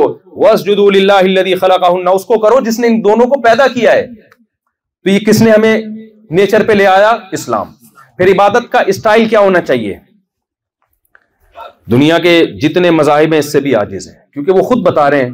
تو کسی نے کہا یوں کرنا ہے, کسی نے کہا یوں کرنا ہے, کسی نے کہا لٹھ نکال لی یہاں سے, آدھا سر منڈانا ہے آدھا باقی رکھنا ہے, کسی نے کہا کپڑے پہننے کا تکلف کرو گے تو خدا ناراض ہو جائے گا, بغیر کپڑوں کے گھومو. آپ دنیا میں مختلف مذہبوں میں نا مذہبوں میں مذہبی رہنماؤں کے الگ الگ اسٹائل ہیں.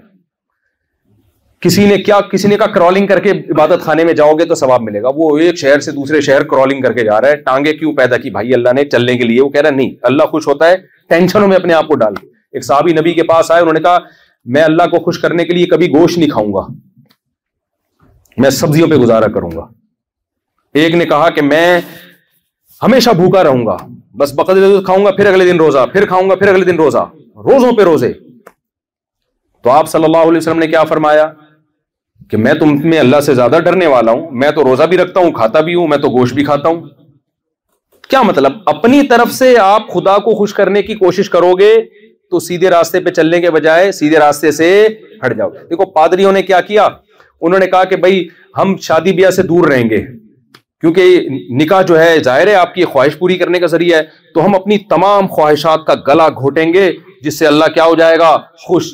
یہ انہوں نے انجیل کی تعلیمات پہ عمل نہیں کیا, بلکہ اپنی عقل کا غلط استعمال, اس عقل کا غلط استعمال کیا. اس کے کیا سائیڈ ایفیکٹ سامنے آئے, نسلیں ختم ہونا شروع ہو گئیں, پھر فحاشی پھیلنا شروع ہو گئی.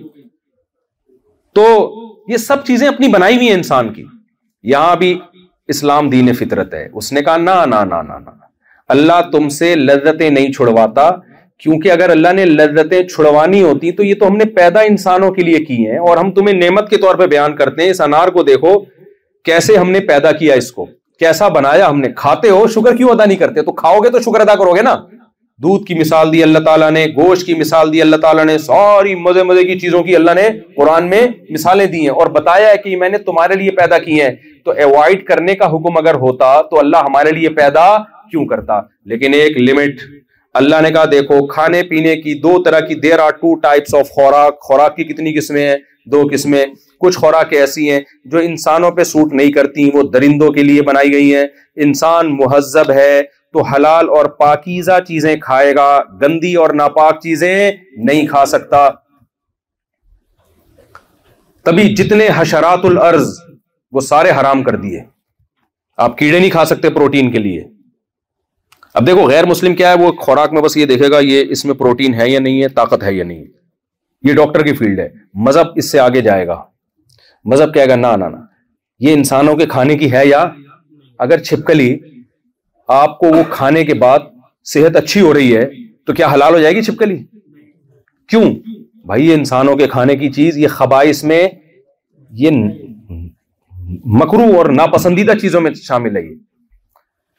تو اللہ میاں نے کہا جو مردار جانور ہو جائے, جو جانور اپنی موت مر جائے, اس کو مت کھانا جب تک ذبح ہو کے اس کا بلڈ اس کے باڈی سے نہیں نکالا جاتا. اس وقت تک وہ انسانوں کے کھانے کی, وہ کتے بلی کھائیں گے, انسان بولو نا نہیں کھائیں گے.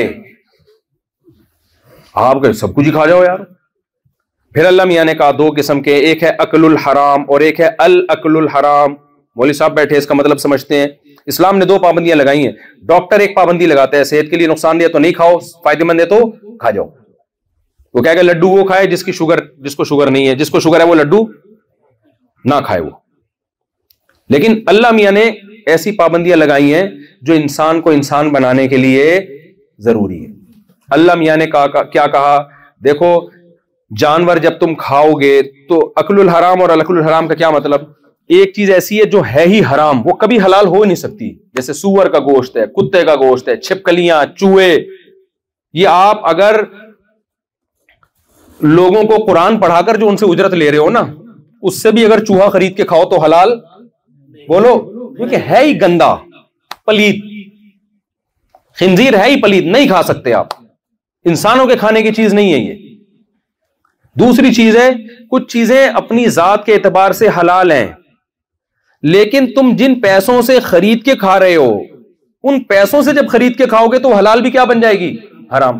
مثال کے طور پر آپ کے ابا کا انتقال ہو گیا اور بہنوں کی جائیداد آپ پی گئے. بہن کا پلاٹ تھا وہ آپ نے بیچ کے پیسے رکھ لیے. اب ان پیسوں سے آپ مدینہ کی کھجوریں خرید کے کھا رہے ہو, جیسے کہ لوگ کھا رہے ہوتے ہیں. کیونکہ میں نے اکثر دیکھا ہے حج پہ جو جا رہا ہوتا ہے نا, مجھے لگا ہوتا ہے ابا کا نیا نیا انتقال ہوا ہے اور پوری وراثت اس کو ملی ہے, تبھی بڑے مزے سے حج کرنے جا رہا ہے. ہر حاجی سے بدگمان نہ ہو, لیکن میرے پاس رپورٹیں ہیں. ایک صاحب مسجد کے چندے سے پیسے کھا کے عمرہ کرنے چلے گئے. عجیب آ رہا ہے یار, تو عمرہ کرنے تو جا رہا ہے, کم از کم چندہ کھا کے نہ جائے یار. تو اب وہ کھجور خرید کے کھا رہا ہے, زمزم خرید کے کھا رہا ہے. تو یہ کیا ہے, یہ العقل الحرام ہے. کیا مطلب, یہ عقل ہی حرام ہے, چیز حرام نہیں ہے. اس کا کھانا کیا ہے, یہ حرام ہے. کیوں, آپ ناجائز پیسوں سے کھا رہے ہو. یہ دو پابندیاں کس نے لگائی ہیں, اسلام نے. دنیا میں دیکھو حکومت جب قانون بناتی ہے تو لیگل اور انلیگل ہوتا ہے, حلال و حرام نہیں ہوتا. حلال و حرام کس کا ٹاپک ہے, مذہب کا. اگر آپ مذہب سے درسبردار ہو جاتے ہو تو حلال حرام کی ساری بحث آپ کی ایک طرف. پھر آپ کتے کھاؤ, پھر آپ چوری کے پیسوں سے زمزم پیو. قانون پکڑ لے گا تو ٹھکائی ہو جائے گی, نہیں پکڑے گا تو وہ کیا ہو جائے گا, سب جزو بدن بن جائے گا. تو آپ کو انسان بننے کے لیے, فطرت پہ چلنے کے لیے اسلام کے علاوہ آپ کے پاس کوئی آپشن نہیں ہے. اس لیے میرے بھائی, اسلام کا جو ایک پورا نظام ہے, آلٹرنیٹ جو اسلام نے پیش کیا ہے دنیا کے نظام سے ہٹ کے, اسی میں ہمارے لیے نجات ہے. اور آپ ان جن ملکوں میں رہتے ہو ان کا بہت بڑا احسان ہے کہ یہ اسلام پہ چلنے میں رکاوٹ نہیں ہے آپ کے لیے. مجھے پتا چلا یہاں اسکولوں میں مسلمان بچوں کو نماز کا ٹائم دیا جاتا ہے, ہمارے ملک میں نہیں دیا جاتا, اسلامی کنٹری میں. بچے بتا رہے ہوتے ہیں ہماری کلاس ٹائم ہے, نماز کا ٹائم ہے, ٹیچر ہمیں نماز پڑھنے نہیں دیتے. دفتروں میں ہمارے یہاں نہیں, یہاں دیا جا رہا ہے دفتروں میں نماز کا ٹائم, اور بچوں کو یہاں مسلمان بچوں کو حلال اگر وہ کھانا چاہیں تو حلال ان کو میسر ہے. تو کتنی آسانی ہے بھائی, ہمارے یہاں بھی حلال ہے, لیکن ہمارے یہاں جو حلال ہے نا وہ العقل الحلال مشکل ملے گی آپ کو. ہوگا حلال مگر پتہ نہیں کن پیسوں سے ہوگا. وہ وہی مثال ہے نا, میں مثال دیتا ہوں. ایک آدمی نے مرغی چوری کی, الٹی طرف سے ذبح کر رہا تھا. اس نے کہا بھائی ادھر سے ذبح کرنے سے حرام ہو جاتی ہے. اس نے کہا پہلے کون سا حلال تھی وہ. میرے اس بیان میں یہ کئی دفعہ چٹکلا سنایا نا, تو کسی نے اس پہ اعتراض کیا, مفتی صاحب فرق ہے, چوری کی مرغی اگر ذبح کر کے کھائے گا تو چوری کا گناہ تو ملے گا, لیکن گوشت تو حلال ہو, وہ مرغی تو, اور الٹی طرف سے ذبح کرے گا تو چوری بھی اور الٹا حرام بھی. تو میں نے میں یہ اس کو تو میں نے جواب نہیں دیا, آپ کو میں جواب دے رہا ہوں. اتنی سینس الحمدللہ ہم میں بھی ہے. تو چٹکلے کو چٹکلا ہی سمجھا کرو, اس کی زیادہ تحقیق میں رپورٹوں میں جا کے اتنے کمنٹس مت کیا کرو. ہمیں پتہ ہے یہاں سے اور یہاں سے چوری کی مرغی میں بھی فرق ہے, لیکن سمجھانے کے لیے تو بولنے دو یار. تو اتنے بڑے بڑے فنٹر پاکستان میں پڑے ہوئے ہیں نا, پورا اس کا اینالائز کرنا شروع کر دیتے ہیں, تجزیہ کرنا شروع کر دیتے ہیں, اور پھر ہمیں سمجھانا شروع کر دیتے ہیں آپ کو یہ فرق نہیں پتا, آپ مفتی ہو, آپ عالم ہو, آپ نے در... بھائی ہمیں بچے کو پتا ہے تو ہمیں بھی انشاءاللہ امید ہے. ہم نہیں کہہ رہے بہت بڑے کوئی فنٹر ہیں, ہم اتنا تو پتا ہی ہوتا ہے سب کو, لیکن ہے تو پھر بھی حرام نا, چاہے یہاں سے کاٹو یا بس بتانا یہ مقصد ہے. گناہ سے پھر تھوڑی بچو گے, کیونکہ مرغی چوری کی ہے تو چوری کا تو آپ زمزم بھی پیو گے, وہ بھی کیا ہوگا, حرام ہوگا آپ کے لیے. تو اس لیے میرے بھائی, اب میں نے جو آیت پڑھی تھی بس میں دو منٹ میں سمیٹتا ہوں. فطرت اللہ التی فطر الناس علیہا, محمد صلی اللہ علیہ وسلم نے چودہ سو سال پہلے یہ دعویٰ کیا کہ اسلام وہ فطرت ہے جس پہ میں نے لوگوں کو پیدا کیا ہے. تو اب آپ کو پتہ چل گیا کہ جو اسلام سے دور ہوں گے کبھی بھی سکون حاصل نہیں کر سکتے, نہ دنیا میں, آخرت میں تو ویسے ہی بیڑا گرک, دنیا میں بھی نہیں ملے گا. اور جو اسلام پہ چل رہے ہیں سکون صرف اور صرف اور صرف ان کے حصے میں آئے گا. کیوں؟ اس لیے کہ آرگینک ہے, فطرت ہے. نیچر کیا ہوتی ہے؟ آرگینک میں نیچر ہے.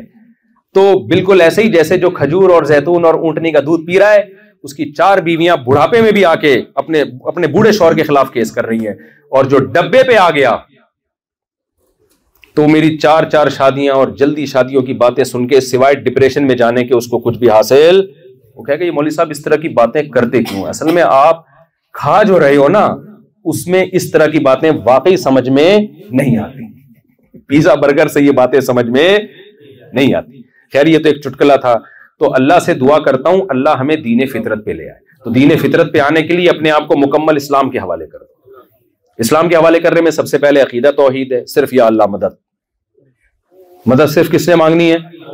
انتم الفقراء الی اللہ, سارے اللہ کے محتاج ہیں, چاہے پیغمبر ہوں, فرشتے ہوں, سب محتاجی میں اللہ کے محتاج. نمبر دو اس کے بعد ہے نماز. جتنے یہاں بیٹھے ہوئے ہیں اور جو بھی نیٹ پہ بھی سنیں گے, عزم کریں اللہ نے ہمیں عبادت کا حکم دیا, بھائی تھوڑی ٹینشن اٹھا لو اور پانچ ٹائم مسجد میں جماعت سے نماز پڑھنا شروع کر دو. دیکھو ماہرین کہتے ہیں اکیس دن تک جو کام کنٹینیو کیا جاتا ہے اس کی عادت پڑ جاتی ہے. ابھی ایک صاحب آئے میرے پاس, بڑے بھاری بھرکم سے تھے ماشاءاللہ, تو ان کی خوراک بہت تھی. مجھے کہہ رہے ہیں مجھ سے کھانا نہیں چھوڑا جاتا, میں پتلا ہونا چاہتا. جاپانیوں کو دیکھ کے تو شرمندہ ہوتے ہوں گے نا, کتنے باریک باریک کیسے بھاگ رہے ہوتے ہیں نا جیپنیز. اگر یہ بھی اس طرح ہمارے ہوتے تو کیسے چل سکتے, یہ یہ ترقی کرتے. یہ جو پل انہوں نے دو سال میں بنایا اٹھارہ سال میں بھی نہیں بنتا. مزدور کو بلاتے وہ کہہ رہے آ رہا ہوں, اس سے اٹھا ہی نہیں. پہلے ایک کرین اس کو اٹھانے کے لیے جاتی, پھر ایک دوسری کرین پل کو اٹھاتی. تو پتلا دبلا جو ہوگا نا, جو پتلے سے میری مراد ہے جو فیٹ کم ہو, باقی بائی نیچر نیچرلی بعض لوگ کا جسم بھاری ہوتا ہے, وہ تو قدرت کی طرف سے. ہم نے بڑے بڑے علماء دیکھے ہیں بہت کم کھاتے ہیں لیکن جسم بھاری ہے ان کا, وہ پھر بھی پھرتیلے پھرتیلے ہوتے ہیں. ایک ہے کہ زیادہ کھانا, یہ اسلام میں پسندیدہ نہیں ہے بالکل بھی. تو مجھے کہنے لگے کہ بھائی میں چاہتا ہوں کہ کیسے میں پتلا ہو جاؤں. میں نے کہا آپ خوراک کھانا پینا چھوڑ دیں. انہوں نے کہا یہ نہیں چھوٹے گا, یہ نہیں ہو سکتا. تو میں نے ان سے کہا آپ تین دن روزہ رکھیں, خوراک پہ کنٹرول کریں. تین دن میں نا بڑی ٹینشن سے نکل آتا ہے انسان. یہ ایسی چیز ہے آپ تین دن نہ کھائیں نا تو تین دن کے بعد, تین دن تک بہت ٹینشن ہوگی. تین دن کے بعد وہ ٹینشن آپ کی پچاس فیصد بلکہ پچہتر فیصد کم ہو جائے گی. سمجھ رہے ہو کہ نہیں سمجھ رہے؟ پچہتر فیصد کم ہو جائے گی. تین دن کے بعد عادی ہونے لگے گا باڈی. دیکھو ہم جب روزہ رکھتے ہیں نا رمضان میں, پہلا روزہ, دوسرا, تیسرا مشکل, اس کے بعد پتہ ہی نہیں چلتا, عید کے چاند کا اعلان ہو جاتا ہے. پہلے میں تھوڑی مشکل ہوتی ہے تو تین دن. پھر میں نے کہا جب اکیس دن آپ خوراک پہ کنٹرول کرو گے, روٹی چاول اور یہ آلو آلو چھوڑ دو گے, ہر ایک کے لیے چھوڑنے کا حکم نہیں ہے روٹی چاول, جو کیونکہ لوگ کہتے ہیں آپ تو گندم کے بڑے فضائل بتاتے ہو, جو گول ہو چکے ہیں ان کی بات کر رہا ہوں میں, تو جن کی لمبائی چوڑائی برابر ہو چکی ہے. تو میں ان سے کہتا ہوں بھائی ڈاکٹر کہتے ہیں, ہم کیا کہتے ہیں, ماہرین کہتے ہیں اکیس دن تک آپ خوراک پہ کنٹرول کر لو, تین دن میں تو بڑی ٹینشن ختم ہو جائے گی, اکیس دن کے بعد یہ ہوگا کہ آپ یوز ٹو ہو جاؤ گے, پھر آپ سے کھایا ہی نہیں جائے, پھوڑا ہی نہیں جائے گا آپ سے جیسے پھوڑ رہے ہو نا, پھر آپ کو لگے گا یار میں, یعنی عادت ہو جائے گی آپ, اور چالیس دن تو انف ہے, اینڈ ہے. تو آپ بھی جماعت کی نماز آپ تین دن تکبیر اولا سے پڑھیں, تو پچاس فیصد ٹینشن جو نماز نہ پڑھنے سے جو آپ کو ٹینشن ہو رہی تھی نا, عادت, وہ انشاءاللہ تین دن میں کیا ہو جائے گی, کافی حد تک ختم. اور پھر اکیس دن پابندی اور چالیس دن پابندی کر لینا تکبیر اولا کی, زندگی بھر انشاءاللہ آپ کو نماز کی عادت. اور اس کے لیے آسان طریقہ تبلیغ میں نکل لو, یہاں سہ روزے کی جماعت لگا لو یار, تین دن تکبیر اولا سے کتنا آسان ہو جائے گا, اور پھر چلہ لگا لو, اور چار مہینے میں بیڑا پار ہو جائے گا انشاءاللہ, ٹھیک ہے نا. بہت تو کچھ کرنا پڑے گا میرے بھائی, جس ماحول میں انسان گمراہ ہوتا ہے اسی ماحول میں انسان سدھرتا نہیں ہے, سدھرنے کے لیے انوائرمنٹ اور ماحول تھوڑا سا چینج کرنا پڑتا ہے. تو اللہ تعالیٰ مجھے بھی سیدھے راستے پہ چلنے کی توفیق دے, اور آپ کو بھی, اور نماز ہو گئی, اور ایک دو باتیں اور, اور جتنے ینگ جنریشن یہاں بیٹھی ہو بھائی, نشے کے قریب کبھی بھی بھول کے بھی مت جانا. یہاں شراب انلیگل ہے, سوری شراب یہاں لیگل ہے, اللہ کے قانون میں انلیگل ہے. اللہ نے شرابی کے بارے میں حکم دیا کہ اسی کوڑے مارے جائیں اس کو, گورنمنٹ کا کام ہے, آپ خود نہ کسی کو پیٹنا شروع کر دیں. تو آج کل تو اسلامی حکومتوں میں کوڑے نہیں لگ رہے, تو یہاں آپ کہاں سے توقع رکھیں گے. تو آپ کے بس اللہ کا خوف ہی آپ کو بچا سکتا ہے. اللہ کو بہت سخت نفرت ہے شراب پینے سے, تو اپنے آپ کو ان ایکٹیویٹیز سے بچاؤ. اور میرے بھائی میں تو ڈنکے کی چوٹ پہ کہتا ہوں, لوگ ناراض ہوتے ہیں, گرل فرینڈ کی طرف مت جاؤ. یہاں کا کلچر ہے گرل فرینڈ, کوئی لڑکی آپ کے قریب آتی ہے آپ بولو بھائی نہیں, ہمارے مذہب میں خدا خدا کے قانون میں کیا ہے, یہ حرام. آپ چار شادیاں کرو یار, مت رکو آپ کسی سے, ڈرو مت اس میں, اللہ نے آپ کے لیے لیگل کیا ہے. اور ویسے بھی میں یہاں بیان کر کے آیا ہوں نا, بےچارے جاپان کے لوگ تو چاہ رہے ہیں کہ نسل بڑھے یہاں پہ, اور پیسے مل رہے ہیں بچہ پیدا کرنے پر. وہ تو کہہ رہے ہیں بھلے یہاں کا نیشنل کوئی بھی ہو, یہ ان کی خوبی ہے کہ ان میں قوم, یعنی اس طرح کی قوم پرستی کے دوسرے کو نیچا کرنا, یہ والی قوم پرستی ان لوگوں میں نہیں ہے, نہ مذہب کے معاملے میں یہ متشدد ہیں. تو یہ آپ کو انہوں نے سہولت دی ہوئی ہے, تو آپ نکاح کی طرف جاؤ میرے بھائی. اچھا یہاں ایک مزید قانون پتہ چلا, دوسری شادی انلیگل ہے, لیکن اگر کچھ ایسے کیسز آئے ہیں کورٹ میں کہ دوسری وائف نے اگر کہہ دیا نا, پہلی اور دوسری وائف نے, کہ ہم راضی ہیں, یعنی یہاں خواتین تو نہیں بیان سن رہی, شکر ہے یار, اس سے ہو جائیں گے, بولیں گے ہم کیا آخر میں آ کے سارا بیان کی ایسی کی تیسی, شروع میں اتنا اچھا چل رہا تھا مصعب کا بیان, آخر میں پروگرام تو بڑھ گیا, خواتین کہیں گی پروگرام کی ایسی کی تیسی کر دی. تو میں نے جہاں تک جو واقعات یہاں پر آئے ہیں نا, اگر دونوں وائف کورٹ میں جا کے بیان دے دیں کہ ہمیں اعتراض نہیں ہے, تو پھر کورٹ اس کو ایکسیپٹ کر لیتی ہے. تو آپ نہ کریں شادی, یہ آپ کا پرسنل مسئلہ ہے, لیکن زنا کے قریب مت جائیں. زنا سے کروڑہا گنا بہتر کیا ہے, نکاح ہے میرے بھائی. تو اگر کسی کو عیاشی کرنے کی ٹھڑک ہی ہے اس کے اندر, نکاح ٹھڑک کے لیے نہیں ہے, نکاح اولاد کے لیے, عورتوں کو سہارا دینے کے لیے, لیکن اگر ٹھڑک ہی کرنی ہے بھائی, عیاشی کرنی ہے, تو پھر بھائی زنا کے قریب مت جاؤ. کس کے پاس جاؤ, نکاح کرو, عورت کو بیوی بنا کے عزت کے ساتھ گھر میں لے کر آؤ. تو زنا سے بچیں, شراب سے بچیں, نماز کو پابندی سے قائم کریں, عقیدہ توحید پر قائم رہیں, ماحول کو تبدیل کرنے کے لیے کوشش کیا کریں. کبھی کبھار تبلیغ میں وقت لگا لیا کریں. اپنے گھروں کی خواتین کو محبت کے ساتھ پردہ سکھائیں, ان کو بتائیں بھائی یہ ان کا کوئی مذہب نہیں ہے, بیگم یہ آزاد گھومتی ہیں, ان کے ہاں کپڑوں کی ویلیو نہیں ہے, تم ان کو دیکھ کے خراب مت ہو, ہم مسلمان ہیں, ہم کلمہ گو ہیں, اللہ نے عورت کو حجاب کا حکم دیا ہے, ہمیں تو ان کو حجاب سکھانا ہے, نہ کہ ہم نے ان جیسا بن جانا ہے. اور پھر اپنی بیگم کو بتائیں اگر ہم ان جیسے بن گئے تو پھر دیکھ لو ہماری اولادوں کا فیوچر وہی ہوگا جو ان کا ہے. یہی بچے کل ہمیں نکال دیں گے گھر سے, اٹھارہ سال کے ہو کے ہمیں ٹاٹا کر کے چلے جائیں گے. لیکن لبرل انٹیاں جو ہے نا وہ کہتی ہیں چلے جائے کیا ہو جائے گا اس سے, ایکچولی اس سے کیا جب ہوگا نا وہی ہوا تھا جو اس کو ہوا ہے, جب ہوگا تو پھر یہ باتیں نہیں کرو گی, ہوگی یہ کیا ہے, یہ مجھے کوئی, پھر رینٹ پہ بندہ منگواؤ گی تنہائی دور کرنے کے لیے. کوئی خاتون منگواؤ گی رینٹ پہ گپ شپ لگانے کے لیے, ایسا ہی ہوتا ہے نا.